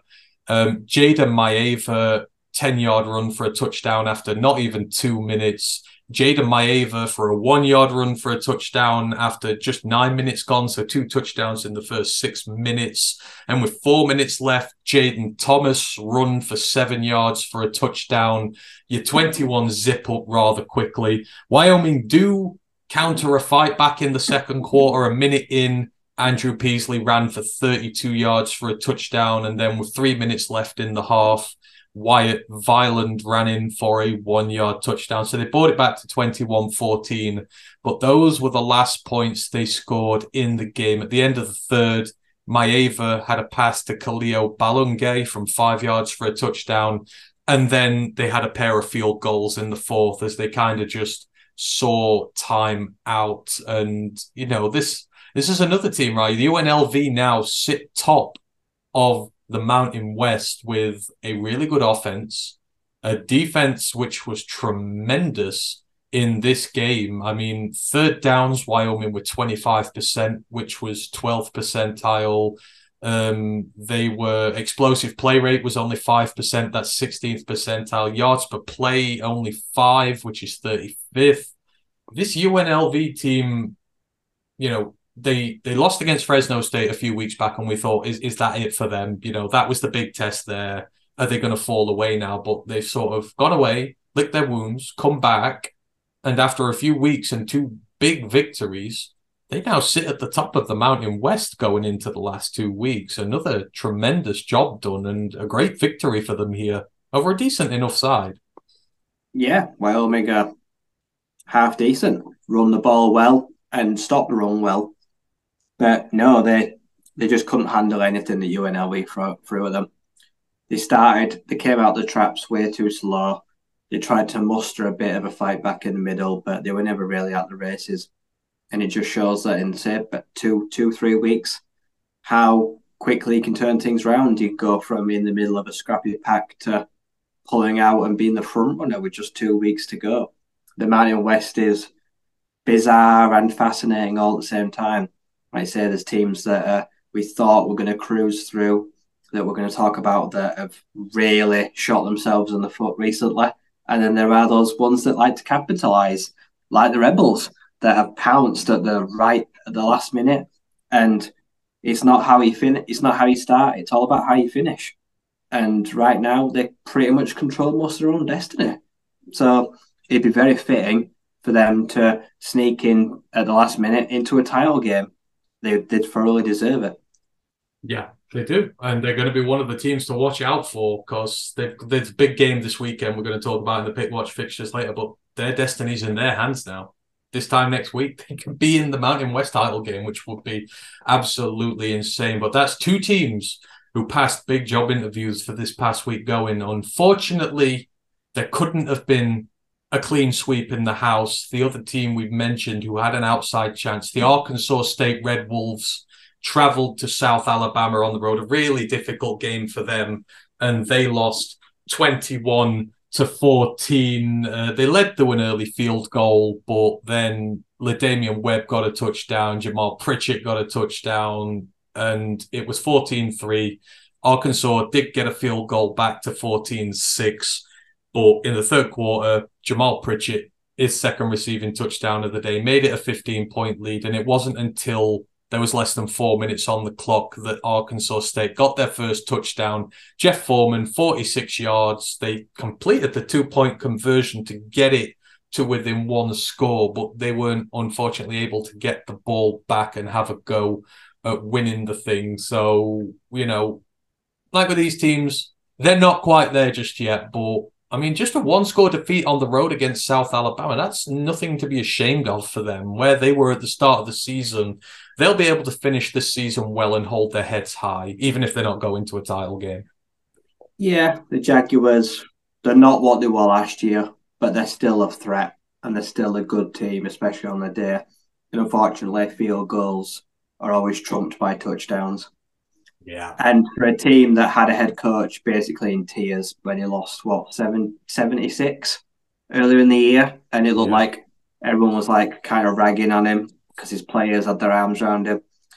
The fact that they were even in contention this late in the season, how they turned it round, is a testament to how the players rallied behind him and kind of they, they picked him up at his lowest. So yeah, they're not going to the big dance, but hopefully they get a nice second-hand runners-up prize and a, a decent bowl game, maybe. Like so they can end the season on high hopes. Yeah, absolutely. So, you know, well done to them. They've put up a valiant fight, not quite got there, but, you know, hopefully better things for the Red Wolves in the future because they're a team who were really good recently. So hopefully they're heading back in the right direction again. Anyhow, let us move it on and let us talk about some of the bigger games now. Let us go straight into the upset column. And good Lord, we're going to the Big 12 here because the Big 12 is, I can't work out whether it's a dumpster fire or it's the most fascinating division I've ever seen in my life. Um, oh, I'm very mad at this one for what game this is going to be. It is, it is a bit of both. Well, there's several in here, actually. I think a lot of the upsets came in, but the Big 12, number 15 ranked Oklahoma State on the road to the UCF Knights. This is an actual scoreline. UCF 45, Oklahoma State 3. And it's like, come on, Oklahoma State. What are you going to be? Are you going to be the team that got blown out at home against South Alabama? Or are you going to be the team that blew out your rivals, Oklahoma? And then just the next week, you're getting blown out by UCF. But the numbers in this are staggering. So we know UCF had a good offense. That was always a thing there. They put down 600 yards of offense in this one. 299 on the in through the air, 303 yards of offense on the ground. The rushing numbers are insane. RJ Harvey, 23 carries, 204 yards and three touchdowns, just shy of nine yards per carry for him on the day. John Rhys Plumlee back in at quarterback, 11 of 18 for 299 yards, 11 completions for 299 yards. That's nearly 30 yards per reception for him on the day, which is just absolutely crazy. You got Javon Baker, four catches, 120, 112 yards. Kobe Hudson, three catches, 96 yards, three touchdowns. Alex Holler, two catches, 45 yards. The numbers are insane. They're all averaging over 23 yards per catch. And then you go on the Oklahoma State side, and it, it's tough to see 288 yards of offense. Uh, quarterback Alan Bowman, 19 of 36, 225 yards, no touchdowns, three interceptions on the day. The running game, there was nothing. They had 63 yards on the ground. Star running back Ollie Gordon 12 carries, 25 yards, barely two yards per carry. he was the new Barry Sanders. That's Yeah. what everyone's been making out for the last two weeks. Yeah, he fumbled the ball and he lost it. So in in addition to all that, they had four turnovers, cost them 12 points on the day. I mean, good lord, right? Where do you start with this? This was a a Rogering, as we would call it here in the UK. No one wants to win the Big 12, do they? No, They were the front runner. I, I, I picked them to win comfortably, and I thought they're they're going they're to now cruise to a Big Twelve title game, and now that is all up in the air. I say after what they did, they beat Oklahoma. I mean, Gus Malzahn. Do you know what? Credit to him. He is some coach. I say he was. He had some highs at Auburn, but he's like what he's done with the Central Florida Knights last few years. Like he has made them the ultimate like upset machine. Like, look what they did to Oklahoma and just how short they fell. They almost got a scalp of both of them. Like the Knights uh, are a juggernaut on offense, a defense that can take them away. I, I'm just waiting for it all comes together, and the Knights go on and try like win a Big Twelve title. Like that, they, they they almost deserve it because on their day they are a scary team to play. And I know they were the de facto 12 and 0 national champions a few years ago. That team's almost as good as this one. Like, their record doesn't show it, but this year in some games, they've absolutely gone out there and decimated sides. They love it when they're the small fish in the big pond, and that's where they are. And yeah, an absolute disastrous day for uh, for the Gundys and for the Cowboys. Brilliant for Texas and Oklahoma and that. They absolutely love to see these get trounced. I bet they belly laughed watching the entire thing. But yeah, the Big 12 is an absolute minefield. It's all anyone joining there, join with caution. Yeah, you just don't know what you're going to get with it. I just, I've given up trying to predict. It's like teams blow hot and cold. Like, no one is, if any team had even been slightly consistent this year, they would have ran away with this conference by three or four wins. That's how bad it is. And there are still five teams. We'll talk about it when we've done the games because I'm going to go through the conference standings and where we're at. There are five teams with a legitimate shot of still making this championship game with two weeks left. That's either brilliant or not good, given so many teams are so involved. But one team who aren't going to be involved because there was another upset in the Big 12 this week, and I'm really disappointed with them. The number 16 ranked Kansas Jayhawks at home to Texas Tech, beaten 16 to 13. And that's odd because the one thing you can always count Kansas on for is scoring 30 points. They've got a really good offense. But I think, if I remember rightly, there was an injury to Jason Bean in this one, which didn't help. And Jalen Daniels is injured. And so in comes Cole Ballard, the backup quarterback, nine of 22, 124 yards and a pick. No receiving touchdowns thrown on the day. Devin Neal did his level best. He I don't know. He's coming right up the running back rankings now. 19 carries, 137 yards, and a touchdown. Did everything he could on the ground to help this team. But Texas Tech, again, another one of these teams, you don't know what they are, Ryan. I mean, Behren Morton, the quarterback, his numbers poor 19 of 27, 180 yards, no touchdowns, one interception. Again, rely on the running game. Tahj Brooks, 33 carries, 132 yards, and a touchdown. This this just seems to sum up the Big 12 this year. Just two pathetic performances from two teams who have blown hot and cold, and someone has to win. I don't think it's necessarily the better team wins, it's just someone has to win. And for the Jayhawks at home, they just missed a big opportunity because they're out the title picture now, and this was their best chance in years. Disappointing end for Leipold. Yeah, I think this is Lance. Le- I think this is Leipold's time in Kansas over as well. I reckon he's going to take one of the big jobs. He's going to get a few interviews. It's a sad way that this is going to end. Like I say, realistically, they could have walked in there, sauntered under everyone's noses, and made a Big 12 title game because no one else is taking it seriously. And last week, I made, I said, watch Texas Tech on the potential upset, and I made Yes. two bold claims. This one came in One came in, one I got drastically wrong. But I, I did pretty well. I got two right out of three. Yeah, You did. you know, Texas Tech, fair credit to them. Their defense is stingy, and Tahj Brooks, they have got one. They might have the best. They've got the best running back in the nation right now. I'm saying it. He has been unbelievable this year, and he is built like an absolute bruiser, like five eleven. Like the guy is like two hundred thirty pounds of muscle. and- Mm, I think he's going to be a sleeper in the draft as well. Like so, he he he is going to hit the uh, the draft with some serious momentum this year. But yeah, the quarterback hit and miss. Good offensive line creates holes for the run game. Defense, it's got a few big names on it. There are some stars actually on it, like I say, but overall it does its just. But yeah, they are always the party pooper teams like Texas Tech. They're just not at the level because they don't have the quarterback player to challenge for a title.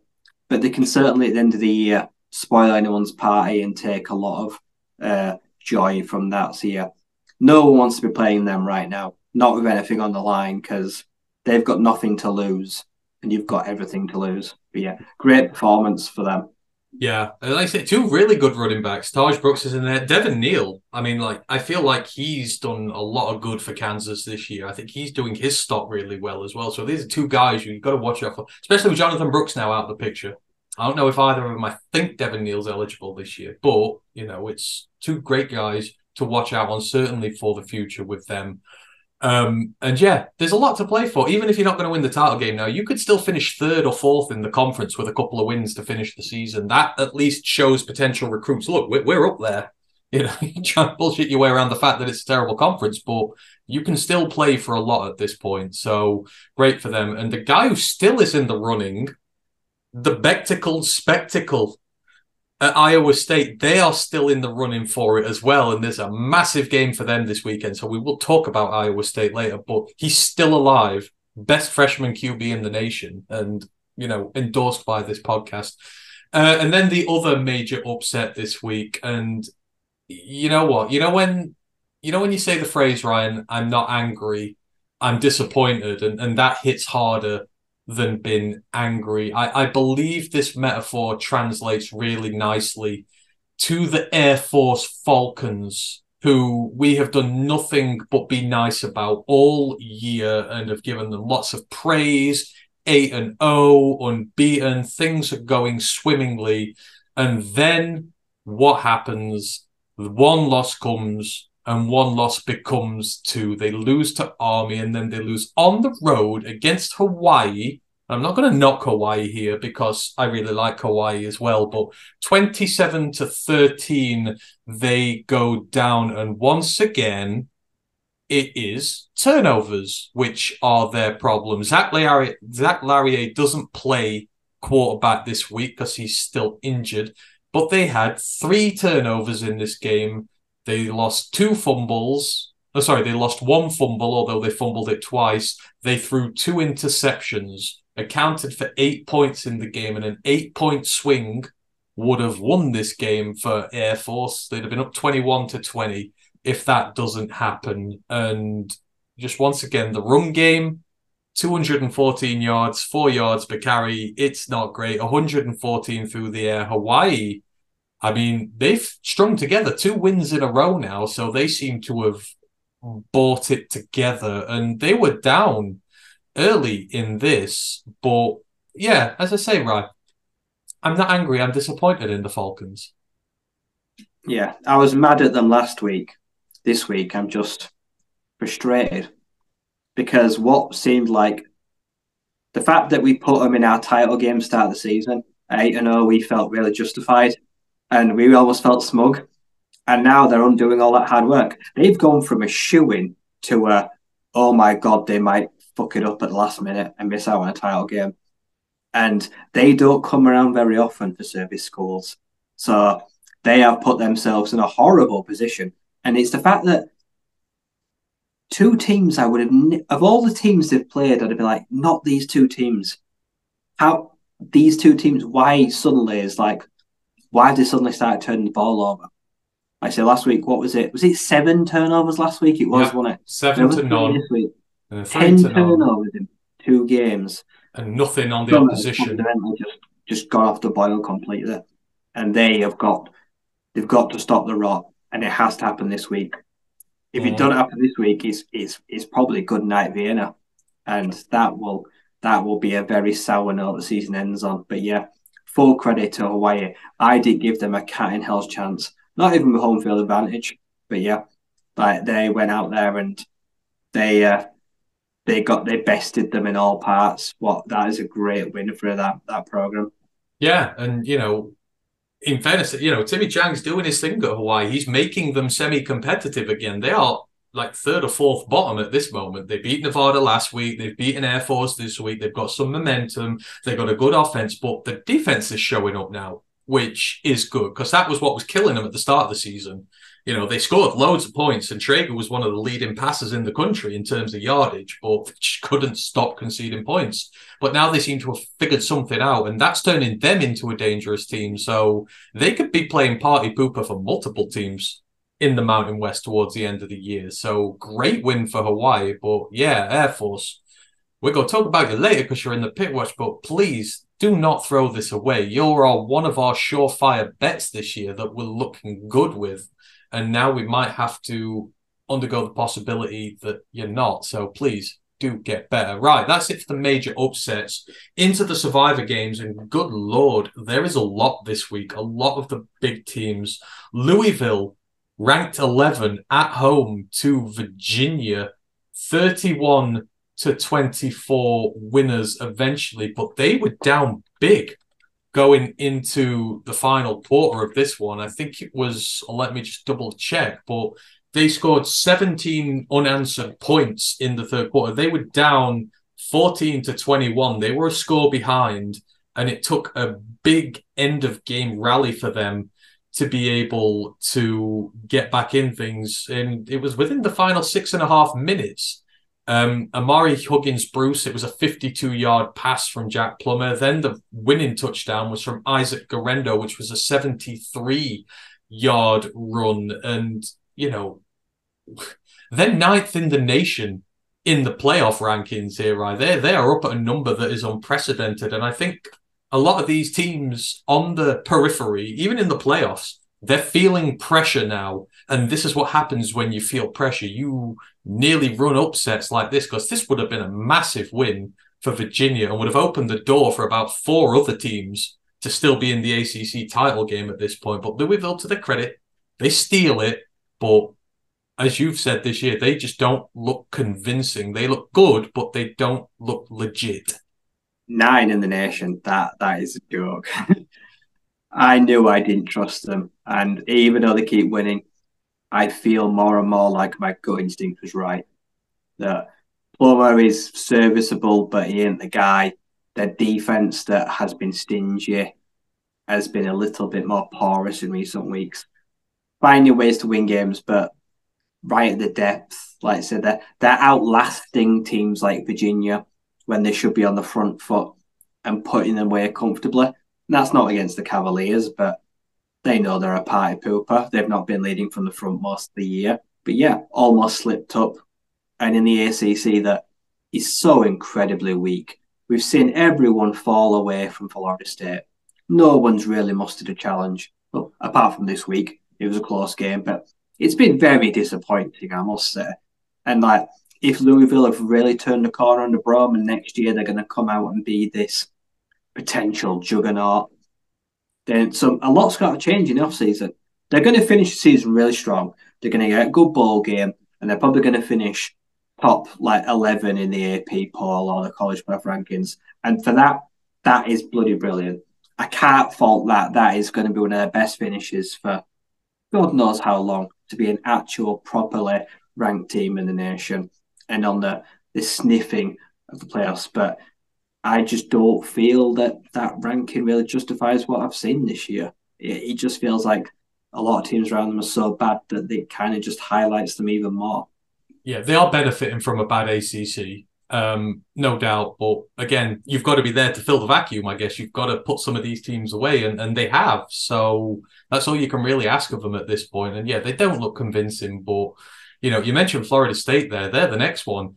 They were very close to it. They look like they're starting to feel the pressure now as well. Playing the Miami Hurricanes in Tallahassee at home, and the Hurricanes with a freshman start. quarterback in his first start, Tyler Van Dyke benched, and they struggled. Even though they, it felt like they dominated for very long periods of this game, but they just couldn't put them away. And you got into the fourth quarter, they're up by a couple of scores. I think it was when Keon Coleman got his second one. You're like, right, 11 minutes left, 14 up.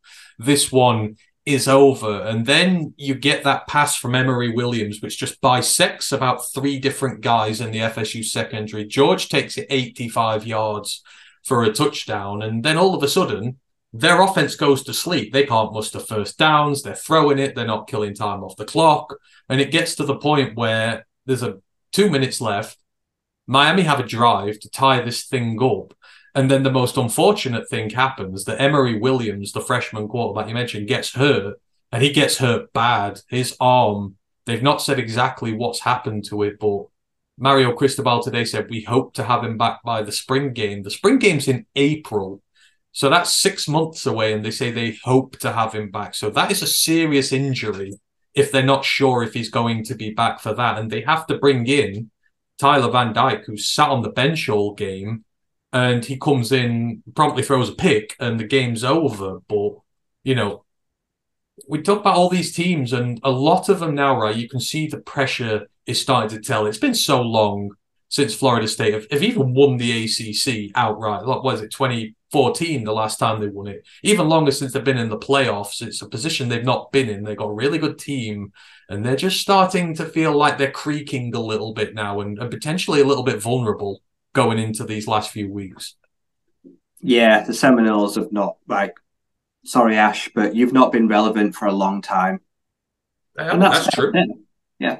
And right now, I think up until now, it's a mixture of they've had it fairly easy because teams have not offered much challenge, but also they're they're loaded with talent and they've breezed through a lot of sides. And full credit to my that Hurricanes team, they looked brilliant. And in a loss, they played fantastic. And a quarterback, totally inexperienced, naive, worked down the years in his first start, gave the most, one of the most commendable performances of the season he didn't look out of place at all. And I hope he comes back because maybe Miami future is bright under him. And yeah, they struggled. They frustrated Florida State for large parts of the game. Like I say, Florida State, it felt like they had a lot of possession, like drives, but wasn't culminating in things. They were never in a position to pull away. They couldn't. Miami were always hanging on to their coattails until late in the game, and yeah, the injury changes things. Tyler Van Dyke was never ready to come in. He looks a shell of himself. I've never bought the hype in them all. I think Emory probably ties that game. I think I think he's got a great chance of it.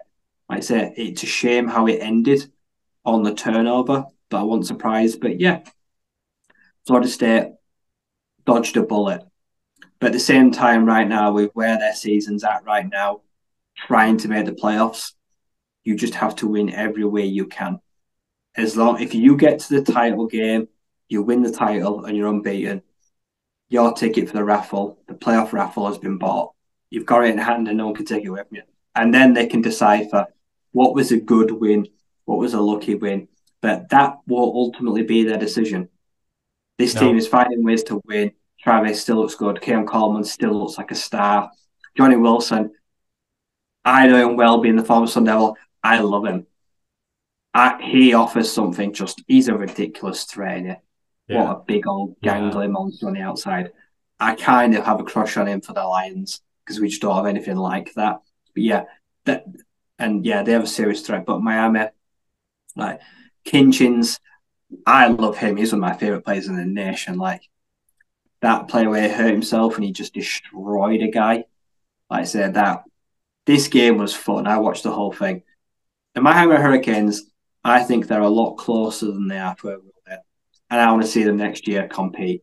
Yeah, I was about to say, I think Cristobal's got them going in a very good direction. Like, I know he gets a lot of hate and that, and, you know, people talk about the Georgia Tech game and all that sort of stuff. But I think overall, you look at the talent in that team, the offensive line looks better. Quarterback play looks better. Like all those five star recruits, like A and M get, like all those big high star recruits. It seems like they're finally developing them, and you know they're getting the best out of them, and that they're, they're getting there. It just feels like a, a learning process at the minute, and they'll figure it out. And with Florida State losing all their talent next year because there are a lot of them are seniors, and Clemson looking bad, and Louisville are they going to hang it off? There's, there's a power void to be had at the top of that conference, so they're heading in the right direction. But yeah, like you said though, at the end of the day, win any way possible. And the good thing Florida State are doing is they're winning any way possible. And the great thing for me is now that Georgia have flipped Ohio State in the college football playoff rankings, when Michigan beat Ohio State, we'll get number two ranked Michigan against number three Florida State in the playoffs. And we get to watch Ash and the Lions faithful destroy one another, and it'll be glorious. But speaking of teams who are finding ways to win at any cost to get into the playoffs, that leaves the other guys on the periphery as well. Washington, the Huskies, they had a very hard fought game this weekend at home against the Utah Utes. We know how good the Utes defense is. They've just struggled with missing key guys on offense this year, but this was a ding dong, especially in the first half. Um, Penix's rushing touchdown starts it off for Washington. Ja'Quinden Jackson, star running back for Utah. Um, he gets a rushing touchdown back in reply. Uh, Washington, they get a field goal. It goes 10 7, but then Utah take the lead. Bryson Barnes finds Miki Sugalaraga, six yard touchdown, and they take the first lead. But Washington, as always, they hit back. Rome Odunze, you can't keep him quiet. 34 yard receiving touchdown, uh, 17 uh, 14 to Washington. But then Utah hit back right again. Sione Vaki, the do it all dude for them. 53 yard receiving touchdown from Bryson Barnes. They hit them deep on that one, 21 17. Then Washington hit back. Dylan Johnson, five yard run for a touchdown. Washington take the lead again. Three minutes left in the half. But before the half, Utah score again. Ja'Quinden Jackson once more, seven yard run for a touchdown. And it's 28 24 to Utah at the half. But whatever Washington do at halftime, it works because they sort of slowly take this thing over. They get a field goal in the third quarter. Then Penix finds Odunze for another touchdown, 33 yards this time, with four minutes in the third quarter. And then at the end of the third quarter, Utah, um, Ja'Quinden Jackson gets um, another touchdown. So it goes to, oh, is, is it a touchdown? It's a safety, sorry. Um, they give up a safety. 28 21, yeah, got all that there. And then there's no points in the fourth quarter of this game altogether. Washington are just able to battle this one out right. They're in an offensive slugfest, but when you've got the best offense in the country, you're kind of made for matches like this. And as always, the defense is is not great, but when it needs to, it is capable of stepping up and making the stops it needs to. And by hook or by crook, once again, uh, they win. But Utah kind of feels like a season of a big what if season for them. If Cam Rising and Brant Kuithe are in that team, they win the Pac 12 this year. I have no doubts about that because that defense is elite. And the offense has just missed them too. And with Ja'Quinden Jackson and them too, they'd have been unstoppable for me. Yeah, Utah, they just had no spark on offense. no disrespect to Bryson Barnes. He came in, it's been difficult. He's tried to do the best he can. Like I said, Cam's had long term injury, but he just it could never Cam shoes. Like I say, Jermaine Jackson has done really well running back spot, but for me, I've not seen any like elite wide receiver as well at Utah. No, no guy has just stepped up and said, "I'm the guy," like Romo does. He has. Utah just they just don't have that, and Utah is a team that it tries to lean on the defense first to get them the ball back, but Washington rarely turned the ball over. So they didn't have that. They weren't able to get those cheap extra possessions. Utah were the one that turned the ball over, weren't they? Yeah. Didn't, didn't Bounce throw pick a two? Yeah, he threw two interceptions. Yeah, uh, Washington. Washington, a juggernaut. You cannot give them extra possessions. You can't give them the ball like that because, yeah, it's an offense that grinds you down. I say, and eventually you can put as many players as you want on Rome Odunze. Uh, you can try keeping quiet as long as you can, but eventually he's going to win some of the reps. two touchdowns. I said Michael Penix's favourite target. So in the end, Washington wasn't oh, always pretty, but in the end, it, it ended comfortably than it started. And yeah, they stay alive for that that four seed in the playoffs. It's it's still all in their own hands. Utah, a season of what ifs and what could have been. I don't know where their future lies. I don't know what happens at the quarterback position next year. It- will Cam come back and will he have that spark? Can he get that back? I hope he can. yeah.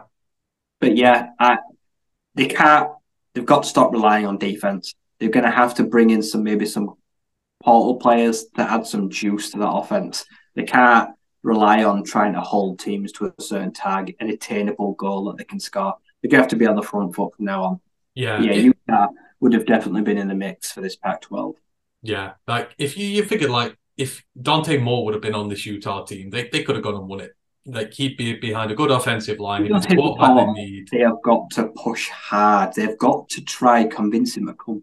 Yeah, and I think they would because look, you have one of the best. That Utah defense, every time I've seen it this year, has been stifling, like suffocating. It is so good, and it's so frustrating to see. It's like the UCLA defense. It's so frustrated to see it wasted because the offense just can't get its ideas together, and like they're going to lose a lot of this talent in the draft. So, but Washington, they just find a way to win. They can win high scorers, low scorers. The defense does what it needs to. Penix is just amazing. Odunze is constantly.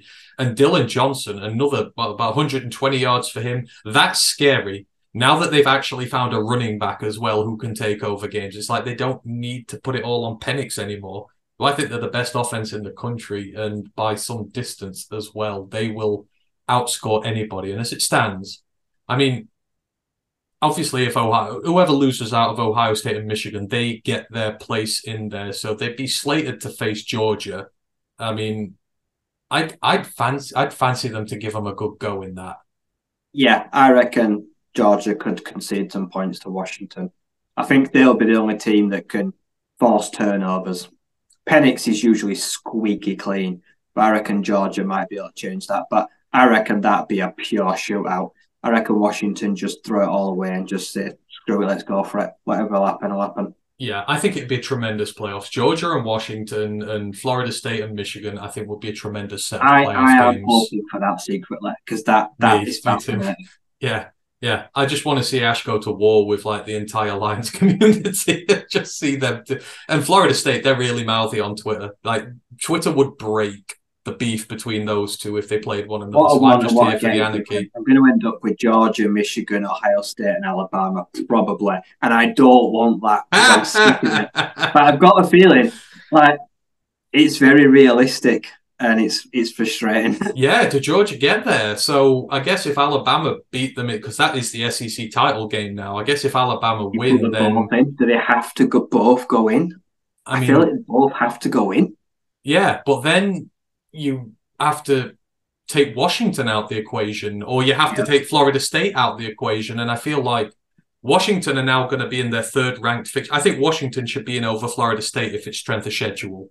So, like, the Florida State miss out, the, the Washington leapfrog them because they've I got another feel top. like if Alabama win the SEC title game, Alabama will get the number one seed because they're so hot right now. Yeah, it's it's just oh, I don't even want to. Anyhow, we'll, we'll talk about that in a minute. We'll come to the all the you know the, the things that could happen. Um, some other games to go through. Jesus, uh, back in the Big Twelve, um, Texas.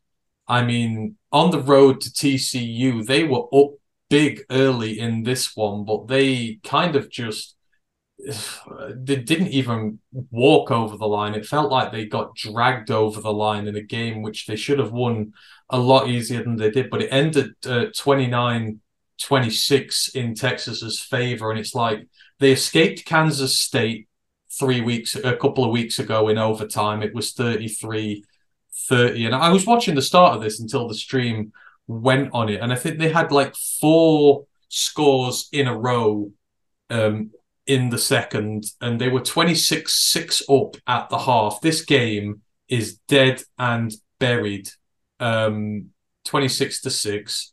And then there's no points scored in the third quarter whatsoever. And then in the fourth quarter, I don't know what happens, but TCU come to life. Emani Bailey gets a rushing touchdown. Um, JP Richardson gets a receiving touchdown. Savion Williams gets a receiving touchdown. Um, all within 11 minutes. And the best Texas can do is a field goal at this point. And they're hanging on for dear life at the end, trying not to give TCU one more possession to go out and win this game. It was again, is this this is just nerves? It must be. You you hold such a comfortable lead at halftime over a team who's not been good this year. You know, you're cruising, and then all of a sudden they bite you later on. You're like, "Ow, that hurts. I don't know what to do." And and they just got so lucky again. Texas, their season could so easily have been dead by this point, but they're still just alive. Yeah, three quarters. They're in total control. Like you say, they've got a twenty point lead, and I know someone that went to the game. Like it looks like they're in cruise control, it looks like they're going to pick up a big win when they're uh, when OK State are about to lose. Like they're gonna they're gonna jump them, and then TCU are like carbon copy of Texas Tech. They're not in it. They've never been in it at any point, but they're also like if you overlook them, they can come back and bite you in the ass a little bit, and they can cause an upset because they've got no to play for and they're still reeling from everything that went down in the last year and a half. So they're they're a team that's backed into a corner like a, a like a little like a little kitty cat, back them into a corner, and then suddenly they come out all like claws and teeth blaring. And if Texas had lost that game, I wouldn't even have been surprised because they were so careless and lackadaisical in the fourth quarter because they thought the job was done, and in the end they scrape over the line again the fact that the rest of the Big 12 is chaos and that means that they somehow still have survived and just been in it says a lot about everyone around them. And to his credit, Maalik Murphy has it's not been pretty, but he's kept them alive while Quinn Ewers is out. Any other quarterback right now might have lost two games and like it could have been all dead and buried. And Quinn says, actually, I'm not going to bother coming back from the injury at all. But as it stands, he's due to return this week and everything to play for. But yeah, they overcome the the serious uh, Jonathan injury, and they're still alive. But I expect them in the next two weeks to be a little bit more convincing. Like they actually want to make the title game. I need someone to show me that they want to make the title game in the Big Twelve. No one's going to hand it to you on a platter. Texas Tech, UCF, Kansas State, and TCU have shown us that. I said they they will take it from you. They will steal your place if you let them. Mm. So you're going to have to go out there and be a little bit more convincing and thorough. I just don't know anymore. Like with that entire conference, I just don't know. I can't pick someone out who's going to do it. You just thought Oklahoma was sneaking away, and then they dragged back, and then you think Texas are sneaking away, and they're like they're getting jammy wins every week, and then teams you think are out of it suddenly back in it, and I say to be a five way tie this close into season is is crazy. Um, but there there is even more than this. This is what I mean with the ranked teams. Arizona sneaking away with a walk-off field goal against Colorado. Now, in fairness, we, we didn't know whether this was an upset or not last week because it's like Arizona on the road at Colorado. You, you kind of think Arizona were the underdog, but Arizona, the ranked team at 21. Um, and let's, you know, we've got to give credit to Arizona. The way they have turned their program around and what Jedd Fisch has done there, I mean, it's an absolute dogfight in the first half. You know, um, Colorado take the lead touchdown, Arizona level it up, Colorado again, Arizona back again. You know, another touchdown for Colorado. It's 21 14. Then they get a field goal just before the half. Arizona do, then Colorado do. So they're down seven at the half, but they come out. Noah Fifita, he is a freshman who's like filling in for Jayden de Laura, and we've sang his praises this year. He just doesn't seem phased by anything. They get a touchdown to level it up three minutes into the second half. Then, you know, Colorado go ahead again. But then you go into the fourth quarter, and then first play of the fourth quarter, touchdown, the rushing touchdown for DJ Williams, and then they shut down the Colorado offense. They fight ever so hard they get down to the Colorado seven right at the end of the game. Perfect game killing drive. They kill all the time. They get to seven yards out. It's a chip shot, and they walk away with I think it's a very impressive win for them, so much as a survival. But on paper, they only just got there. But this Arizona team, we can't forget, right? A couple of years ago, it was a laughing stock, wasn't it? Like y'all were beating them every year. They were constantly bottom, and the way they've turned it around with multiple quarterbacks and a great team, big win for them at Boulder. Yeah, I think Jeff Fisher deserves a, a head coach of the year candidacy, to be honest. For what he's done, not just this year, last year as well, he has completely turned them around. He has made them one of the best offenses in the nation most weeks. Like I said, they have been winning very handsomely. And yeah, he's gone out and he's brought a load of like cast offs in to try speed it up. He's got the right guys in and it's it's it's all worked, it's clicked. And like I said, bowl eligible for the first time in what feels like forever. Potentially next well, next year. I mean, we're just talking about a conference that's an entire mess. And they're joining it. And that's the best thing possible. Arizona State and Arizona are joining a conference that is loony. And that's great for them because they can just get stuck in straight away. And they don't have it, they don't have to worry about anyone really. So I think Arizona Wildcats will God they'll like their chances next year in the Big Twelve. And I wouldn't put it past them potentially making a run. But yeah, this win, I watched the end of it. I'm pretty sure they get the ball like they're on 10, like 50 seconds left, like like a timeout, and they march down the entire field. Yeah.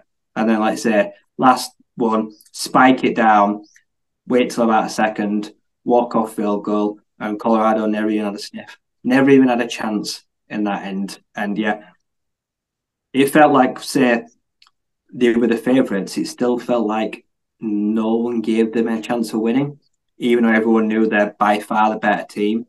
They Mm. just just kind of written them off. But yeah, like I said, Shedeur was okay, but we've definitely now seen the the best and the worst of Colorado, and we're we're leaning towards the latter right now. They were not good. Arizona pretty much bested them in most departments and got a very well earned win.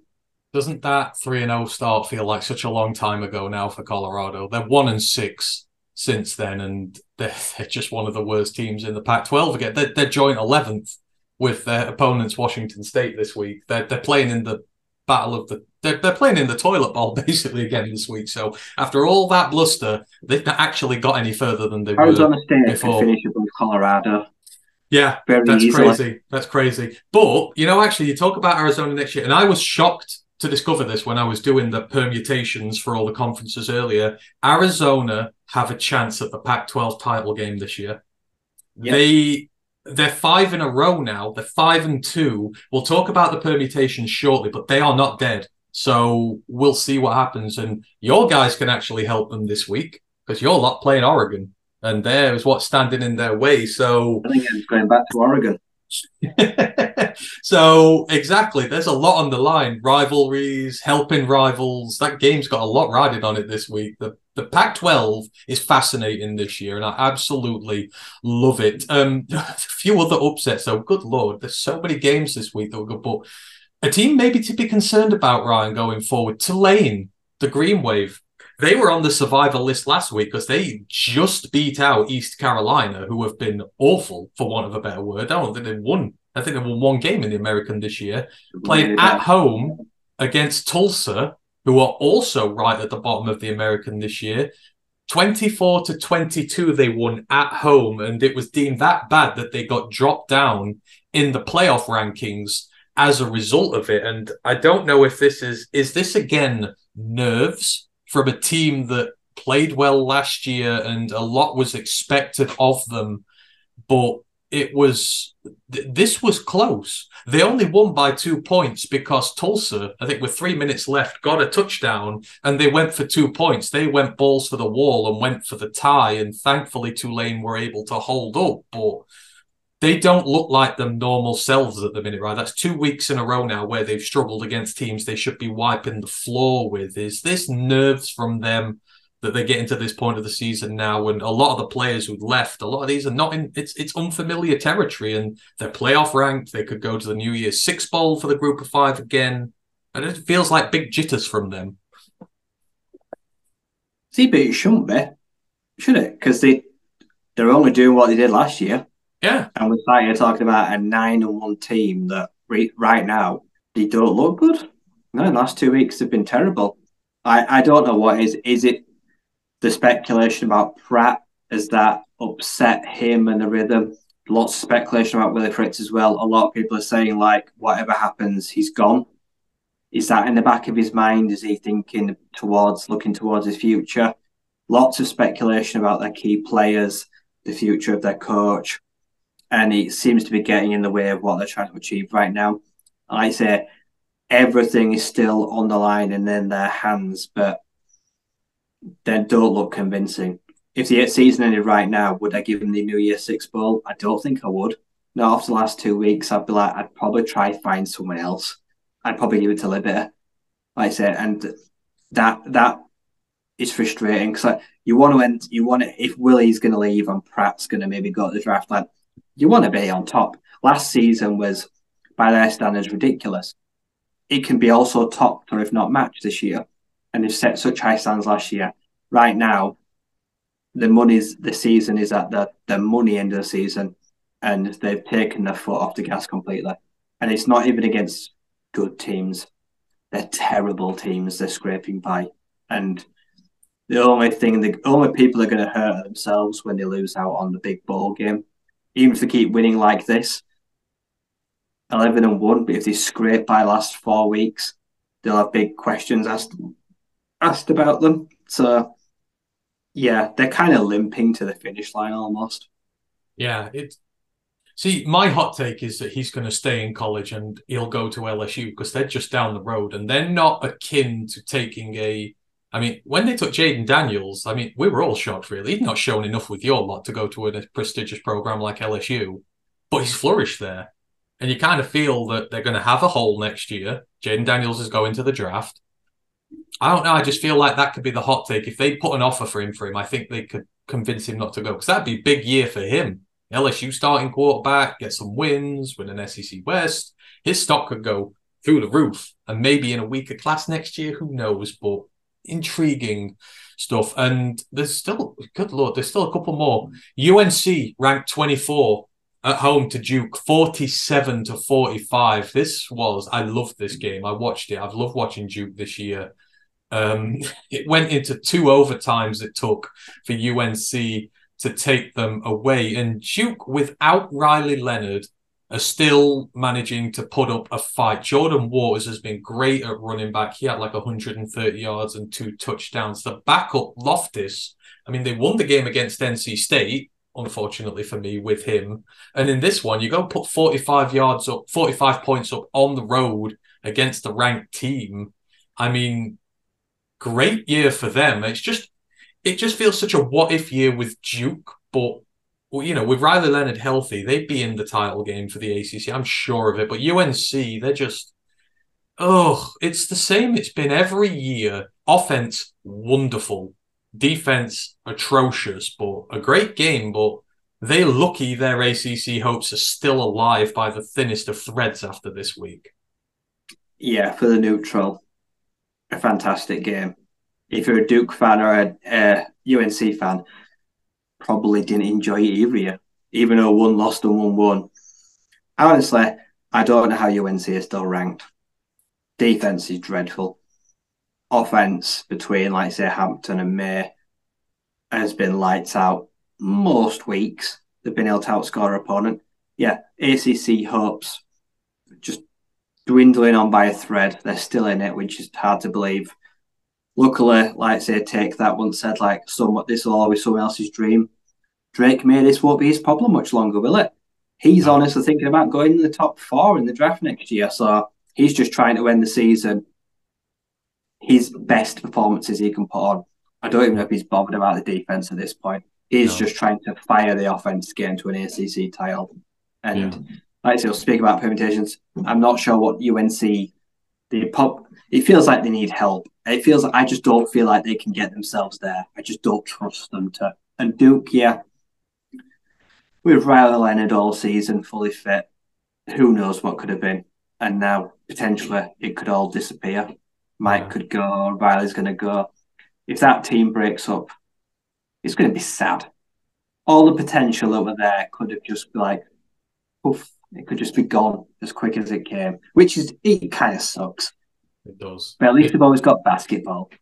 Uh, they do, and they absolutely twonked Michigan State the other day, which Michigan State fans hated. So you know they've they've, they've got a good uh, basketball team still, bless them. Um, where else? The last one oh, I was so close to this, you know, because Brent's a big Army fan, and I really wanted this to happen. But the Army Black Knights snuck past Holy Cross seventeen to fourteen. Pretty sure Holy Cross scored all their points in the fourth quarter. They were way behind in this, and then they nearly biggest, most unlikeliest of comebacks, but didn't get me wish. So unfortunate. Brent, you survive for a week there at least. Um, right, let's move it on now into the pick watch games as well. Um, oh, I love this one. Right, we we picked this. They didn't let us down. Missouri twonked Tennessee back to the land from whence they came. Tennessee seven, Missouri 36. I have no idea how Tennessee were ranked higher than them in the first place. But Missouri, after last week's disappointment against Georgia, you were just so worried about whether it would affect them and the rest of their season. No, this is a good football team playing some great football who made a fraudulent team look terrible. Brady Cook continues to be great. He did have one pick, but 18 of 24, 75%, 275 yards, a touchdown in there. Cody Schrader continues to destroy in the running back room, 35 carries, 205 yards, and a touchdown. Luther Burden got his touchdown. He's back up and running again. And as for Joe Milton, uh, that hype in the season, dead, buried, gone.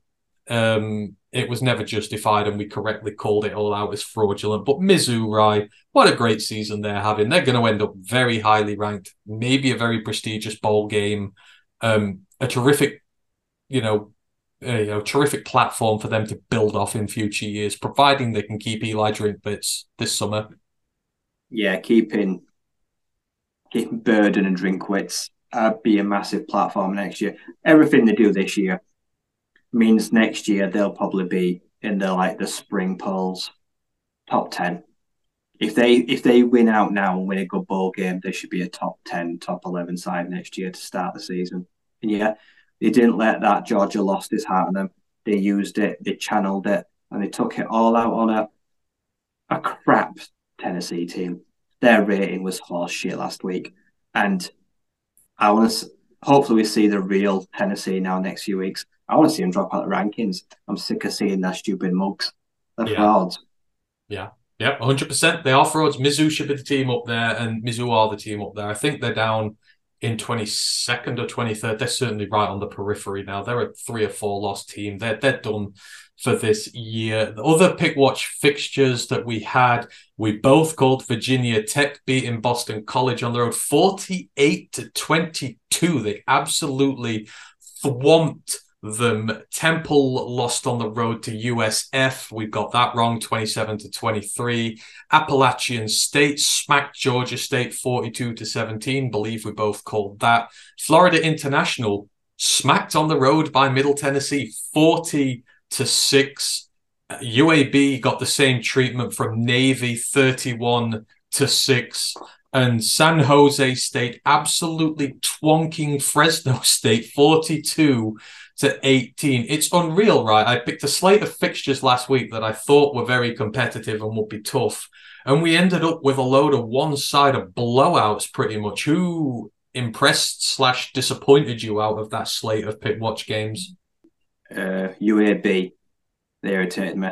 Basically, you just picked all my five losses this week. That middle slate, like yeah, UAB and Georgia State, like that was a, a lopsided scoreline. They got their ass absolutely handed to them. Dilfer, he's not long for this, is it? We thought two years. I can't even see him making it past like year one and a half. I feel like if they start two or three like losses next year, he's got to be done. Sure, you can't get beaten by a bad Navy team like that, surely. No, he shouldn't be. Like I say, they had the uh, the the combatants to take them down. It's crazy. I, I, I don't get it. It's I thought they'd be able to get something. They led early, but You know, they gave up 273 yards on the ground. You can't do that against the service team. Six yards per carry. They just had in them there. And Navy actually threw the ball a lot to their credit as well. They sort of mixed it up and really took them by surprise. So those were the pick watch games. We we both struggled a little bit this week. The other games I had in there, um, obviously the big one, right? Michigan 24, Penn State 15. And we can finally I am like lowering the coffin into the ground with James Franklin in it in terms of his reign in Penn State. That has surely got to be it. How can you have a team chock full of so much talent on offense and defense? And let's be honest, they didn't look competitive against either of these teams. Michigan did not throw the ball once in the second half against them. They said, we're going to, they didn't need signs in this one. They said, us run the ball up your ass. That was it, and and and that's what they did. It it just makes it, it just rubs salt into the wound, doesn't it? When they're like, we're not even trying to hide how we're beating you. We're just gonna kick your ass, and and and they did. It's it was disgraceful, wasn't it? Yeah, the score line does a lot of justice. On for a neutral watching the game, it was a poor game, but Michigan always felt in control. Uh, Allar comes up against his stiffest tests in the last few weeks. They were too big for him. And this team, like you say, also somewhat they slowed down Nick Singleton as well. The run game pretty much nullified. And despite getting Chop Robinson back on defense, who is like an elite edge rusher, made some plays, but he can't do it alone. And he's no good in the run game for me, really. So yeah, like I said, Blake Corum just had a happy day yeah. And he's now got that epic picture of him with the nose plaster on and blood spurting off his face, and he looks like a war hero when he and he had all that. Um, it was just Probably horrible. And you know what? The word I want them to fire Franklin, but I feel like his buyout's that high. Yeah. I just feel like they're going to persist with him. But in that one in ten against yeah. AP top ten sides in his career. And what's the point? What do Penn State want in life? Do they want to be the best of the rest, or do they want to be, you know, the bridesmaid who never gets the flowers for the rest of it? That's that's what they are. You know, all the others, Michigan, Ohio State, getting married in grand ceremonies. Everybody's watching them, taking photos, giving them attention, and they're just like the background singer who never breaks out.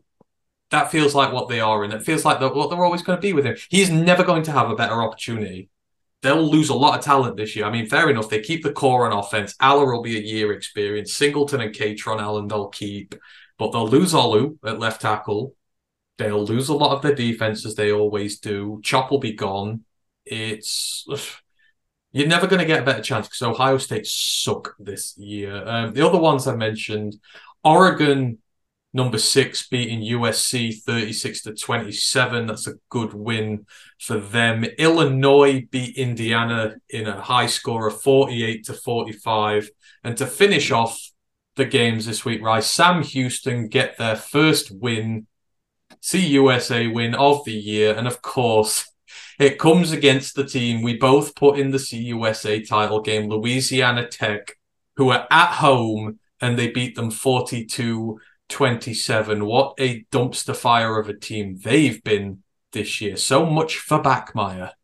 Yep, his injury and what people thought was the best wide receiver room in the country, which on paper it could have been, just didn't materialise. And the Bulldogs just, it's been a horrible year. Even the first two games when they had Hank, it wasn't great. That their team, like, hopes have just been all the hopes have been smashed during this year. But Trey, like their receivers, Smart Harris, get his, getting him in the portal pal, get out of that dumpster fire. DeCollis Crawford, not even played this year. He's barely even been active on most games. I questioned him going there in the first place. Probably straight back in the portal, but I don't see who's going to really want him. To be honest, he's not got really any tape behind him. He's going to have to that, drop that down really small. Gutted next year, but yeah, terrible.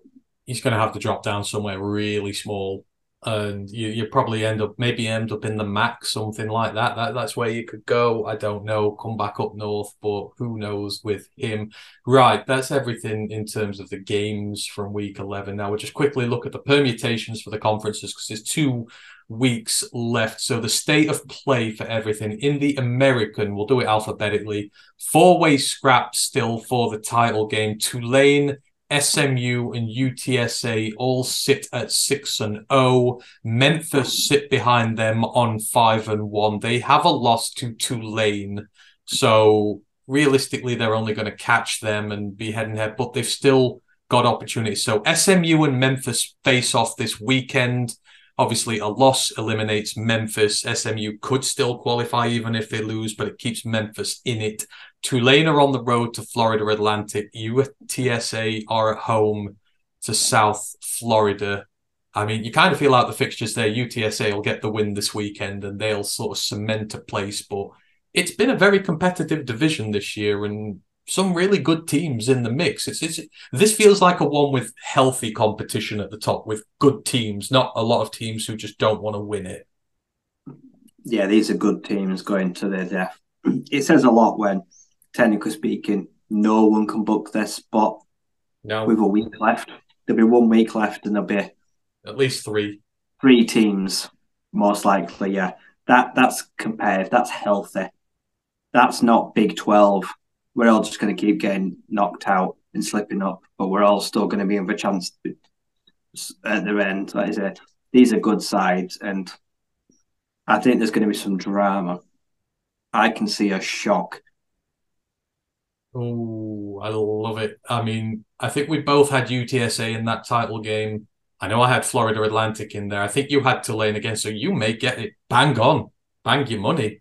Me, Florida Atlantic have messed me around, but hey ho, it's still a very good conference this year. The Atlantic Coastal, the ACC, that is nearly sorted. Florida State have ran the table. They are in. Louisville sit at six wins, but they've just got one championship game left uh, sorry, one game in the conference left. Um, behind them, uh, so they played the Miami Hurricanes this weekend. Louisville do so. Win that, and you're in. If they slip up, UNC can catch them by running their remaining two fixtures because they've not played one another. So it'll come down to other factors. But UNC schedule, they're away at Death Valley this week and then they're away at NC State in the rivalry game there. So I don't know, right? It's it, it feels like we know what it's going to be, but the, there is a very outside potential for something to happen there. But it, it feels like Florida State Louisville is what it's going to be, doesn't it? Yeah, it feels like they're best of the rest, and everyone's kind of just just fallen away. I just don't see them slipping up. Not right now. No. Florida State. Uh, it, it's not the final I wanted, but it looks like it's the final when they get. Kind of disappointing. And yeah, yeah I've just said I did have Tulane to have U- UTSA in the final. Hey, there you go. I almost didn't get one right. I, mean, I did have L- I had LA Tech in the CUSA Championship. I did as well. So we're, we're, forgiven. We had New Mexico State as a dark horse, though. That is on record on the show, so we can at least resort to that. But he got some bad ones. The Big 12 next. My God, this is a comp. Being Clemson. Yeah. Yeah. I had Clemson. Um, I had Clemson. I said, I, I think I had Clemson to win it over Florida. Or did I have Florida State to win it? I don't know. I'll have to double check. Anyhow, the Big 12, complicated mess. Put simply, five teams have a shot of making the championship games through a various mixture of scenarios. Texas Longhorns, they sit top of the pile at six and one, but Oklahoma, Oklahoma State, Kansas State, and Iowa State are all five and two. Now, the big game this week, Texas travel to Iowa State this week. The other three teams are all on the road. Kansas State in the rivalry game against Kansas, Oklahoma away at BYU, Oklahoma State at Houston. So this just pick names out of a hat, Ryan. I mean, Iowa State at home. If you want someone, you said you want someone to put down a statement and say they want to win this. Iowa State knock off the Longhorns at home with the spectacle, bespectacle there. That's putting down a moniker there. But the way the Big 12 has been this year, for four of the five teams competing to be on the road, I don't have a clue who's going to be still in this next week. So if Texas win, are they in? They're Texas win, they're pretty much in, unless three of other, unless two of the other teams win and they've lost to the. So who have they? Oklahoma. They've lost to Oklahoma. They've not played Kansas State. I don't think. I th- it, it, it's as good as in. They're as good as in if they win, but if they lose, then everybody, all five teams, will be in play next week, regardless of what happens. They could all be six and two. Yeah. So the team I'm worried about is the one that playing Houston. Like Houston have been, they've caused some upsets already this year, haven't they? So that's Oklahoma think- State. Yeah, I, what they I, did. I think Oklahoma State are in big trouble. Like it's easy to stack losses coming off such a bad performance. I can see them going to Houston and getting their ass kicked. Uh, and I think this- I I love the Cowboys, but I feel like this is the week the dream dies. The way the Big 12 has been this year, I would expect them to go there and drop 50 on Houston and just be like, what what the hell, man? It's it's just I no man's land. Texas. Do you reckon wouldn't it be such a great story? Like we've we've highlighted Rocco Becht so much on this podcast this year. He like they went and smacked BYU on the road this week, and I know BYU are not among the creme de creme, but it's a hard place to go. And for in your season's on the line, it's a must win to stay in. To go there and put down forty six, like he's showing a lot of promise this year and a lot of resilience to what's going on. They'll have a No. Oh yeah, sorry, he didn't. Uh, two touchdowns, no interceptions for him. So it feels like Iowa State have nothing to lose in this for me. I feel like they're under zero pressure at all. No, no pressure at all. And Texas are, and Texas in two of the last three weeks have been pushed right to the end of the game. So it's such a fascinating thing, but I can't name you one team in there. Kansas State are the form team at the minute, but rivalry game, everything goes out the window. The Big Ten. I predict Houston will upset Oklahoma State and end their chances. That's my hot take. There we go. There we go. Mine will be Kansas win the rivalry game for the first time in 14 years. Oh god damn it, that's a pick watch. All right, just pretend I didn't say that. Um, Big Ten, the East, of course, it's a two-way fight between Michigan and Ohio State, who are both unbeaten. The winner of the game next week is in the West. Ryan, you're gonna laugh at this. The West is a barren wasteland. So Iowa are on top, five and two. Five teams are three and four with two games to go, but only three can catch them. So there are still four teams in play here. Illinois, they play Iowa this week, so they can close the gap to one and take the head to head. Minnesota already have the head to head, so they need to win out and hope Iowa lose out. But Minnesota are away at Ohio State this week, so that's highly unlikely. And then second bottom of the division, Nebraska can still do it. They play Iowa in the final week. So should they win away against Wisconsin this week and Iowa lose, Nebraska can snatch it next week on home ground against Iowa. I mean, Who have Iowa got this weekend? Iowa are playing um, Illinois. So if Illinois beat them, Illinois can still win the conference, the division, and then it's the same with Nebraska. So you've got Iowa, Illinois, and Illinois just beat Indiana in that like hundred point score fest. But who knows there? But Minnesota can do it. Nebraska can do it. I mean, Iowa just need a win and it's done. But I don't know. What do you think? They're at home to Illinois and then they're on the road at Nebraska. They won't need Nebraska game. Do They you think? should get. I don't think he'll be pretty, but I reckon this team knows how to win under pressure. It knows how to win the Big Ten West.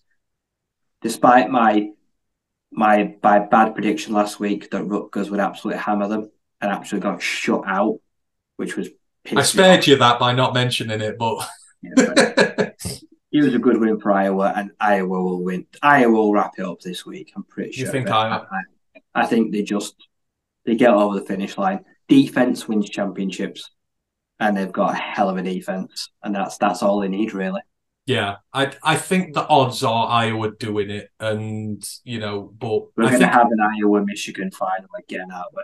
well, I was about to say, you know, we're going to discuss the other one, but I think we're both in agreement that Michigan, Michigan are going to gonna pound Ohio yeah. State. Yeah, I've said as much as I thirty do. points. I hope they annihilate Ohio I- State. I do as well. I think I think that's where it's going. I said three scores last year. I think it's going to be thirty points this year. Um, CUSA already decided. Liberty going to take on the New Mexico State Aggies. Jacksonville State would have been in the hunt.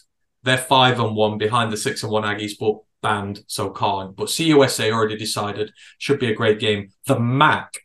Mac West was won a long time ago by Toledo, who climbed out of a massive hole against Bowling Green last night. They were miles. I was watching that miles behind, and Bowling Green somehow lost it. They just need a dance partner from the East. The East is more complicated. So the Miami Redhawks, who I predicted to be in the championship game against Eastern Michigan, who will not mention, sit top at five and one. Ohio Ohio sit one game behind them at four and two, and they hold the tiebreaker between the two teams. Uh, third place Bowling Green are out. They're four and three. Last night, Hope's done, and Miami have the tiebreaker against them, which is why they can't overtake them with one game to go. Uh, fourth place Buffalo, however, can, but they need a lot to go their way. So they're three and three. They're two games back, but they play Miami over Ohio this week. So they need to win both games and hope both Ohio teams lose out. Ohio plays Central Michigan and Akron to close the season. So it kind of feels like Buffalo's a bit of a non factor. I don't think Miami of Ohio and Ohio are both going to lose out, but really interesting permutations here, right? The Red Hawks one game in front, but they don't have the tiebreaker, so they've got to win out just to be sure. Um, and they're still winning without the quarterback, which is surprising, but you know, admirable for them. Do you sort of have a gut feeling? Do you think Ohio are going to catch them up, or do you think they'll make the title game? I think Ohio are, in a good place. That tiebreaker weighs heavy. Miami having to just win out to get there. I can see Buffalo doing Ohio a massive favour. I had Ohio in my championship game, also against Eastern Michigan. Less said the better. But yeah, I think that tiebreak, I think they're going to snatch it on a tiebreaker right at the death. I can see Buffalo beating Miami this weekend and Ohio just just jump into the top by default of what they did earlier in the season. So yeah, that that will give them a lot of hope. That tiebreaker, you never say never. You could find yourself quickly in a championship game. Yeah, that Ohio tiebreaker feels big for me as well. I, I when I think about it, it just it, it's like it's weighing there like an anchor holding the Red Hawks down. I would love the Red Hawks to do it just so I could say I predicted it, but without Brett Gabbert, you just never know what they're going to do. But it's still impressive that they're there with him injured. Um, Mountain West, another five-way dance-off. So with Air Force losing and San Jose State like creasing Fresno State in, it's bunched everybody up. So UNLV and Air Force sit top on five and one. Behind them, Fresno State, San Jose State, and Boise State all bunched on four and two now. The top two play each other this week. So, winner of that basically clinches one of the spots. The loser is going to be praying that whoever they've got the head to head over wins this week. Now, there's way too many permutations for me to go through, but Fresno State they have the easiest tie. They're at home to New Mexico. San Jose State hosts San Diego State, and Boise State are on the road to Utah State. So, I mean, one of the top two is going to go through this week, right? It's going to be one of UNLV and Air Force, but I don't know. Do you see one of the teams below them coming in and stealing the spot from the pair of them? I'm going to say Air Force win this weekend, and I'm going to say you UNLV fall out, and I say Fresno State steals a place in the final. So they've got the head to head. So this is a much bigger game for UNLV because they've, yeah, they've got the loss to Fresno. Air Fresno Force, State crossing their fingers that oh, Yeah. oh, Air Force get the job done because it'll help their case massively. yeah, well, because Air Force have only lost to Hawaii in the conference, so none of the teams below them have a head to head on Air Force. They could lose again, which wouldn't be good for them because that'd be three on the spin. But you know, but yeah, it's going to be one of those two. But I, I don't. I see one of the. I don't see both UNLV and Air Force making the game. I think the losers out. Um, but we'll see with that. The Pac-12, surprisingly, nothing decided. Unbeaten Washington sit atop the pile seven and zero. Oh. Oregon are six and one, and Oregon State and Arizona sit at five and two. Now, Washington play Oregon at Oregon State this week. A win seals their place, but if they lose out, both Oregon and Oregon State can still overtake them. If Oregon beat Arizona State, they are in. Unless Oregon State upset Washington, then it goes down to rivalry week with them. It'll be a three way. Oregon State play both Washington and Oregon, so they can get in by winning out, but they're playing the two teams above them. Or if Oregon lose to Arizona State somehow, then they can qualify by beating Oregon in rivalry week because they'll have the head to head on them. For Arizona to get second, they hold the head to head against Oregon State, so they can leapfrog them.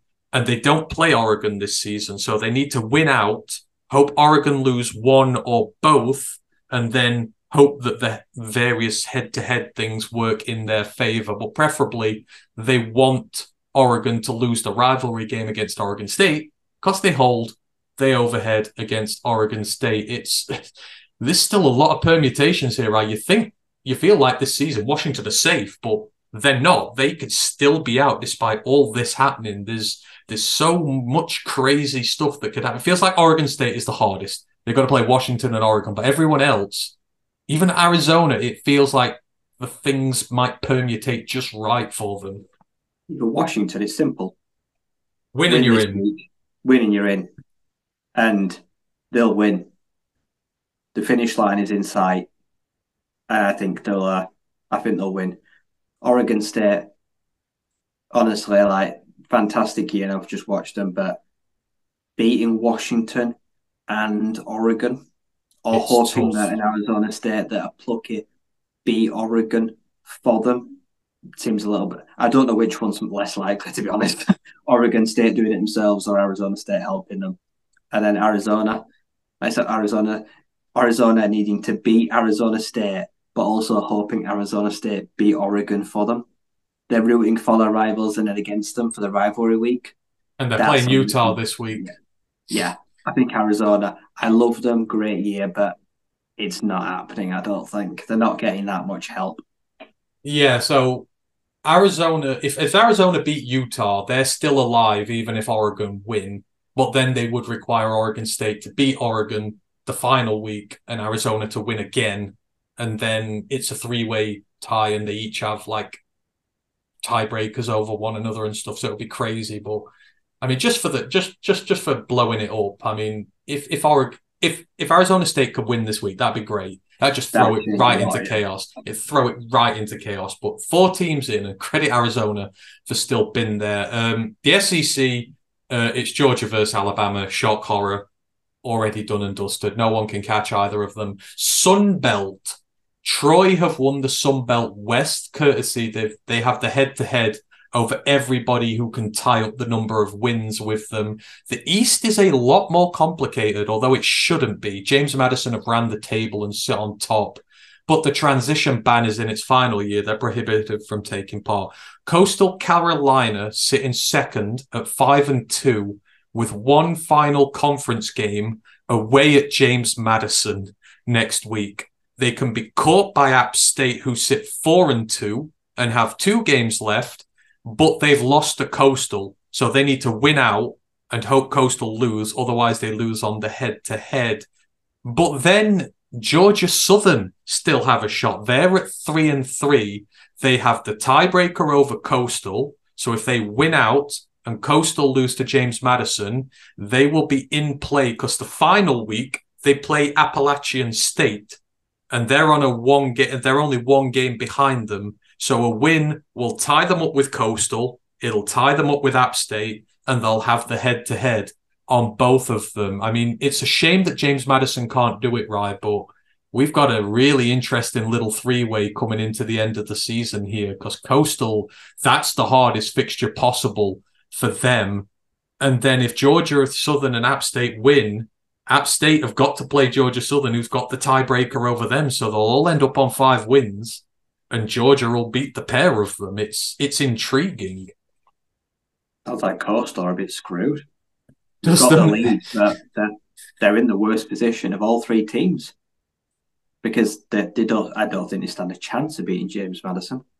On if the tonight road. we find out that James Madison can make a, a bowl game, they'll go out there and they'll blast Coastal Carolina just to make a statement. And if they don't, like I said, they'll still go and route, route through them. And then, yeah, like on the last day, App State, George Southern, it could be a win and you're in. And Coastal Carolina might just have to watch one of them take their place. Hmm. So Coastal Carolina need to pull out the result of the year just to make sure they're in the big dance, even though they're in front. Yeah, yeah. I, I think Georgia Southern might might sneak it, you know, beating I- App State on the last day. I do. I, I I would love it. I, that would be such big stakes in there, and it'd be great. Um, but then it'd just be like Coastal to go and beat James Madison or something stupid like that. I don't know. It's so much fun in the Sun Belt, and well done to Troy. Given we've not really talked about them much this year, they've they've done well in the Sun Belt West, and maybe they'll get their title back. Who knows? Or they'll retain it. Sorry, who am I kidding? I backed them to win it last year, and they did. They could go back to back in the Sun Belt against all odds. Right. That is everything in terms of the permutations for the conferences. Still a lot potentially to go on there. And let's finish it off because we've been going for a while with the preview of next week. Very quickly, we'll go through the pick watch fixtures, make our picks, and then maybe talk about a few of the big games on there. But a lot of the scrub non con games are this week as well. So a lot of teams not playing competitive games. So Ryan, let's see how we can do. A few weeks to go. You've still got a shot if Paul does really bad in the next few weeks. You're you're in second currently, so Colorado at Washington State, battle of the Pac-12 teams who can't get a win to save their lives. Buffaloes, after a 3-0 start, have gone 1 and 6, which is their Pac-12 record, sit joint 11th in the conference, and we know the weaknesses of this team, right? The defense ranks 129th in the nation, giving up 34 points per game on average. Pass rush is the only good thing about it. They got 24 sacks this year, but even then, that's not great. All the other aspects are poor. And on offense, they've got the worst rushing attack in the nation. They don't even get 70 yards on the ground per game on average. They put it all on the shoulders of Shedeur Sanders. He's doing his part. The passing offense is ninth in the nation, but the wear and tear is showing. He's been sacked 49 times this season second most in the country. Only Old Dominion have given up more sacks with 52. And the number of rushing yards is so low that even an elite passing offense can't put up enough numbers to help them win games. You saw that this weekend just gone. But Washington State, they're no better in terms of record. They started 4 and 0.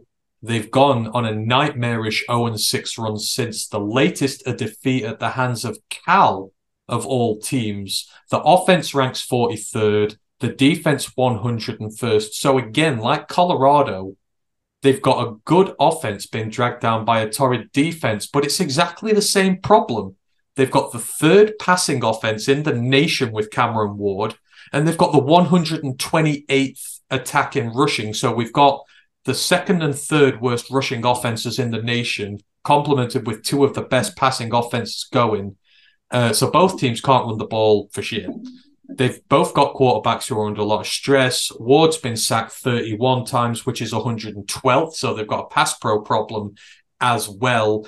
Defense is ranked 91st in the country. So, I mean, we're seeing two similar teams here, Ryan.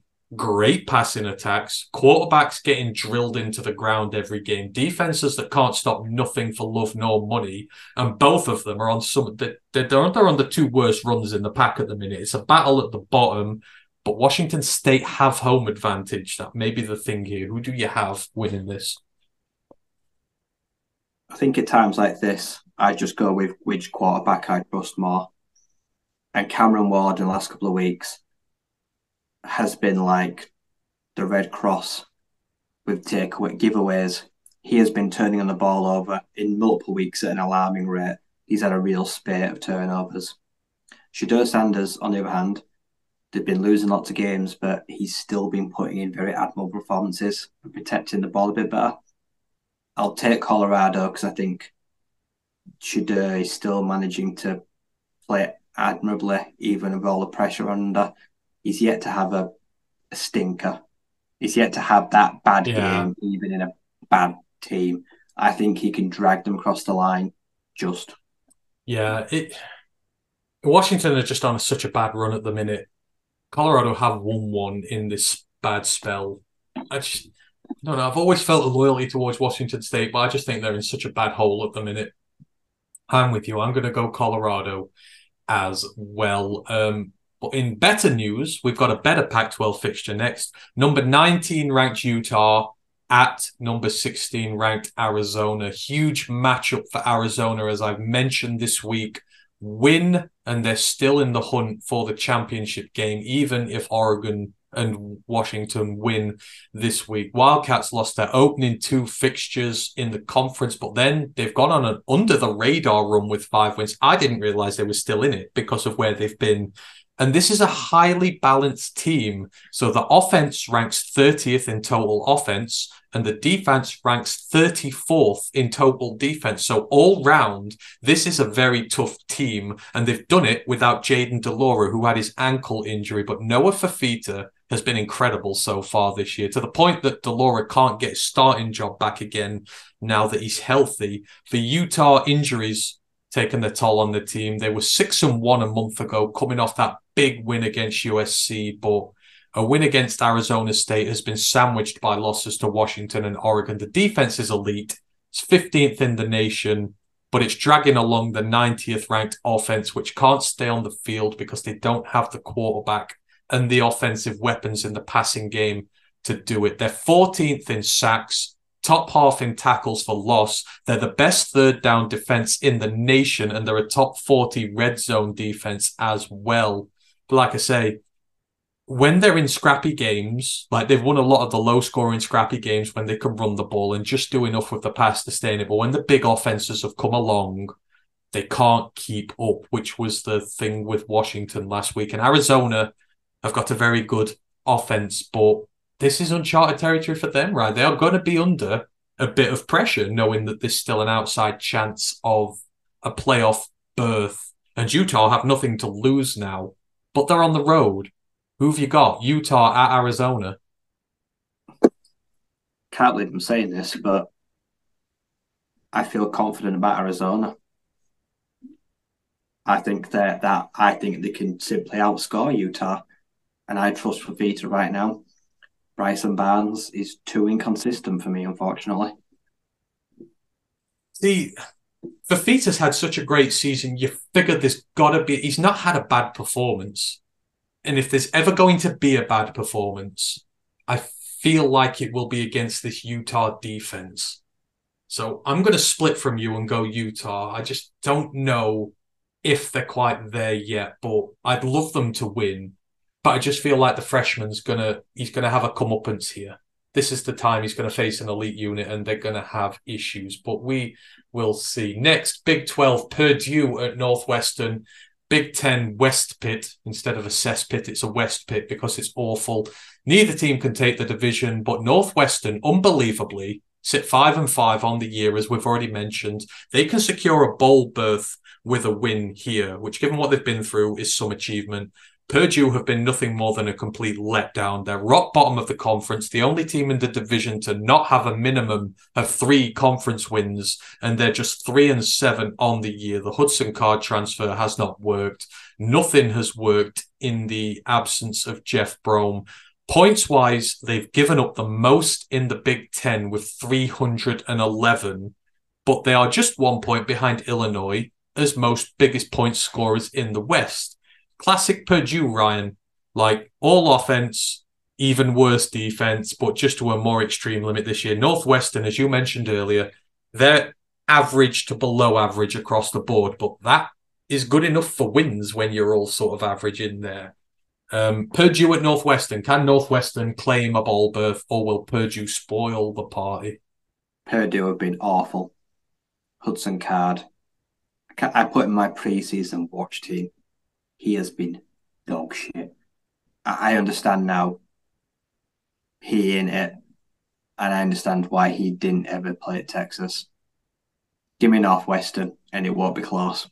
I just feel like it's the classic trap game, but yeah, I'm going to go Northwestern as well. I want the new head coach to start off his official reign with a win and a bowl berth. I think they deserve it. Uh, next up, UNC at Clemson, ACC action. USC still have a faint slither of hope that they can make the title game, but they do need Louisville to lose their last conference game against Miami. Uh, but they're on the road in Death Valley. UNC are eight and two on the season. They're four and two in the ACC. Unbelievably, this is only their third away game of the year. They've played most of their games. I think they're eight home games, three away games. They'll be after this. They're one and one on the road. The team we have always known them to be. They're third in total offense. They're 80th in total defense. For Clemson, historically bad down year by their standards. They're ninth in the ACC with a three and four record, and they're only six and four on the season. They might get like a Bahamas Bowl invite if they're not careful, but they are riding a two game win streak. The defense is the star of the show, as always. It is sixth nationally in total defense, although it drops to 39th in scoring, but they only give up 21 points a game. Should be more than good enough for a good offense to work with. Trouble is, they don't have a great offense, although the stats may trick you otherwise. They're 45th in scoring offense with just over 30 points per game, which is more than enough when your defense gives up 21. But you've got to take into account that 114 of those points came against Charleston Southern and Florida Atlantic. That dilutes those scores big time. They scored just seven against Duke, 17 against Wake Forest and North Carolina State, and just 20 against Miami. I mean, we know how bad this Clemson team has been, right? But they're at home. UNC still have something to play for, but we know how bad they are. It's, I don't know. I don't know what to call this one as, but it's Death Valley, and usually I go with the home team then. But can UNC keep those faint slithers alive? No, everything you've told me means this is all set up for UNC fucking it all up, playing a terrible game against a crap Clemson offense, and the Tigers will somehow win a really low scoring game. Drake Maye will probably lay an absolute egg. Yeah, yeah. I've got Clemson as well. I took Clemson two weeks ago when they played Notre Dame when no one else did. You're usually good on them in Death Valley. Um, Kansas State at Kansas, the Sunflower Showdown. They need a new name for that. It just doesn't sound befitting such a big rivalry, but it's a bitter in state rivalry that's all the way back to the 1800s, an argument between the two cities who fought for the right to have the state university. K State has Kansas bent over a barrel in this rivalry right now. 14 game win streak dating back to 2009. Six of those times they've been ranked, whereas Kansas never have in that period until now. They started the season slow. They had the early loss to Mizzou and to Oklahoma State, but in the last month, they've been firing hard on both sides of the ball and have won everything outside of that three point loss to Texas in overtime. The offense is putting up serious numbers. They put up 42 on Troy, 44 on UCF, 38 on Texas Tech, 41 on Houston, 41 on TCU, 30 against Texas, 59 against Baylor most recently. The defense started slow, but the last five weeks it's really shown its teeth. It pitched a shutout against Houston, just three points against TCU. Texas Tech only got 21. Baylor only got 25, and that was garbage points against them in a blowout. Only Texas gave them a tough time with 33, and that took overtime. So they are on form right now. They are in the title race and facing a team they've beaten 14 times in a row. But Kansas under Leipold are a new team. They were six and seven last year. They're seven and three this year. Another big scoring offense who routinely put up 30 plus points. Problem with them has been defense. They've only kept one Big 12 team to under 20 points. And that was the game they lost this weekend against Texas Tech. But it's rivalry. Everything goes out the window. I'm predicting like a 110 point epic here with a win for Kansas. Ryan, can the Wildcats keep their hopes of a repeat alive, or will Kansas just epitomize this Big 12 season and ruin them? I don't think Kansas can keep Kansas State under 35 points. So I don't see any way the Jayhawks can win. Their defense has just not been good enough. All right. I think Kansas State have just got, they're just too good on offense recently. So we're splitting. You're going Kansas State. I'm going Kansas. It's a game I'm going to watch, though. I think it will be a tremendous game there. Right, let's go through these last few because we've been going some time.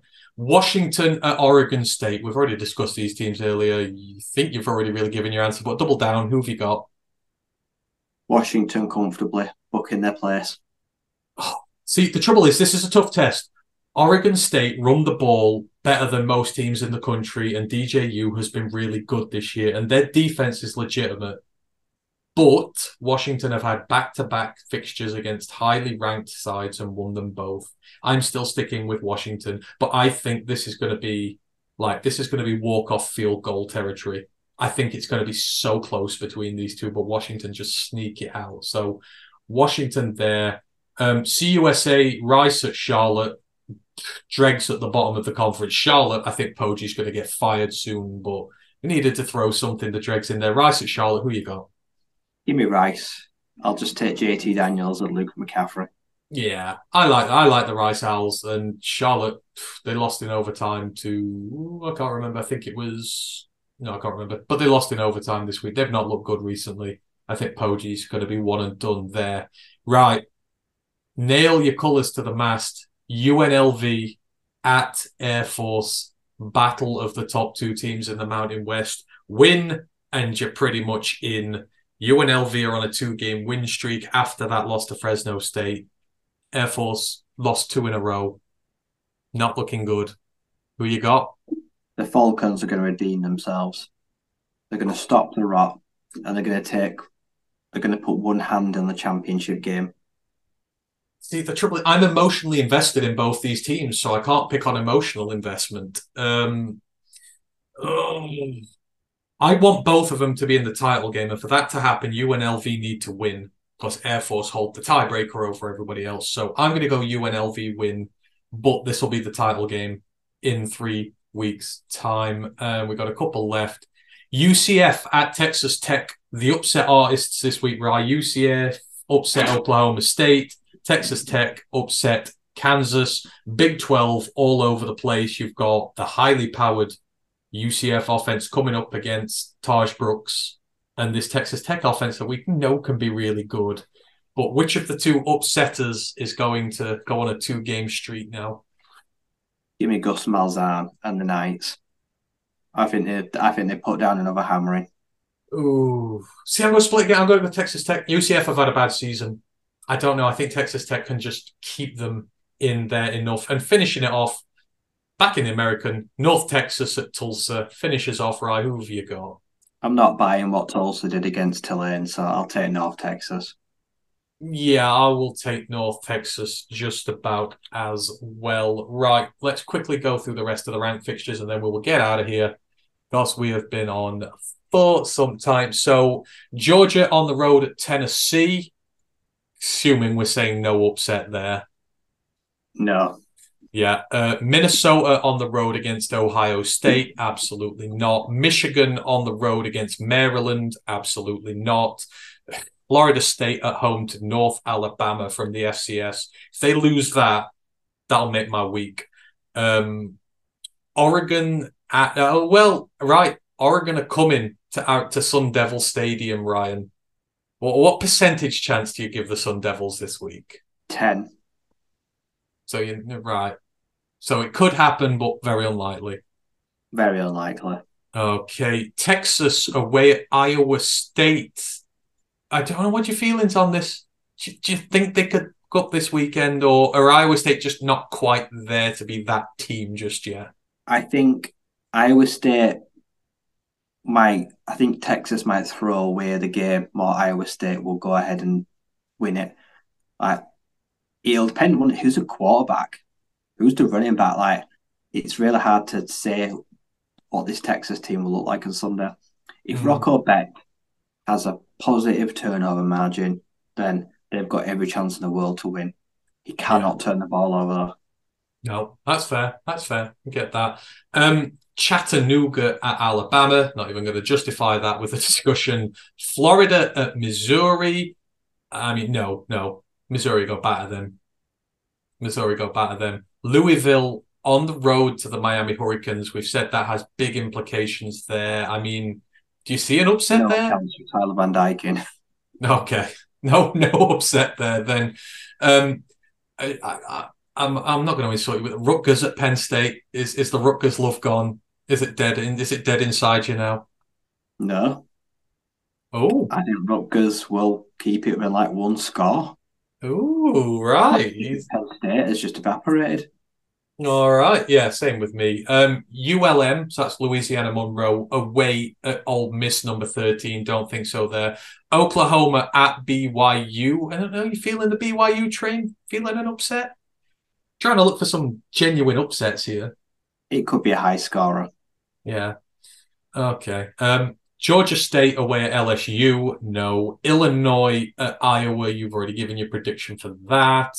Wake Forest at Notre Dame. Wake. Uh, why Notre Dame ranked? I don't get why a three-loss Notre Dame team are ranked. That just seems unfair. But I don't think Wake Forest are going to beat them. UNC at Clemson. Kansas at Can- Kansas State at Kansas. Oklahoma State at Houston. Tulane at Florida Atlantic. Is this the week that it comes a bit unstuck for them, or do they put the jitters behind them? It could be. I could see Tulane slipping up, to be honest. I could as well there. Um, and that is about it for the main ones. Let's just have a quick check through, make sure there's nothing missed. App State at James Madison. Oh yeah, I forgot to mention that in the Sunbelt thing. App State are away at James Madison this week, so actually that Georgia Southern thing is true because James Madison play those. Georgia Southern are the only two of those, the only one of those three teams James Madison don't play, and they're both away at James Madison. So mm, results are there. What else? Don't think there's a great deal else there. New Mexico State go to Auburn this week. I mean, stranger shit's happened. I know what? I'm going to put a low key upset there because New Mexico State have nothing to lose waiting for the championship game now. So I think they could win that. Right. I'm going to call it because it's very late. We've been going a long time. Appreciate everyone who's listened.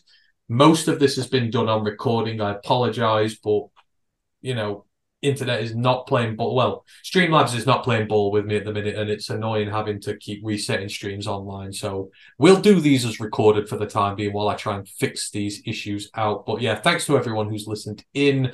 You know where to find us, Roar the Lions UK, all over the internet. Uh, we'll be back Friday with the main Detroit Lions podcast. Me and Ryan will be back next week. We will do the Edge section next week. I apologize, Frank. It's just we had that much to go through this week. I've been going three hours and I still could have done more. So we want to put it in when we're not just overshooting the episodes massively. So we'll do it next week. Hopefully, not too many coaches get fired there. But yeah, thanks to everyone who's listened. We really appreciate you all. This has been the College Football Podcast, and we shall see you again in a week. Thank you ever so much, and we'll see you soon. One pride.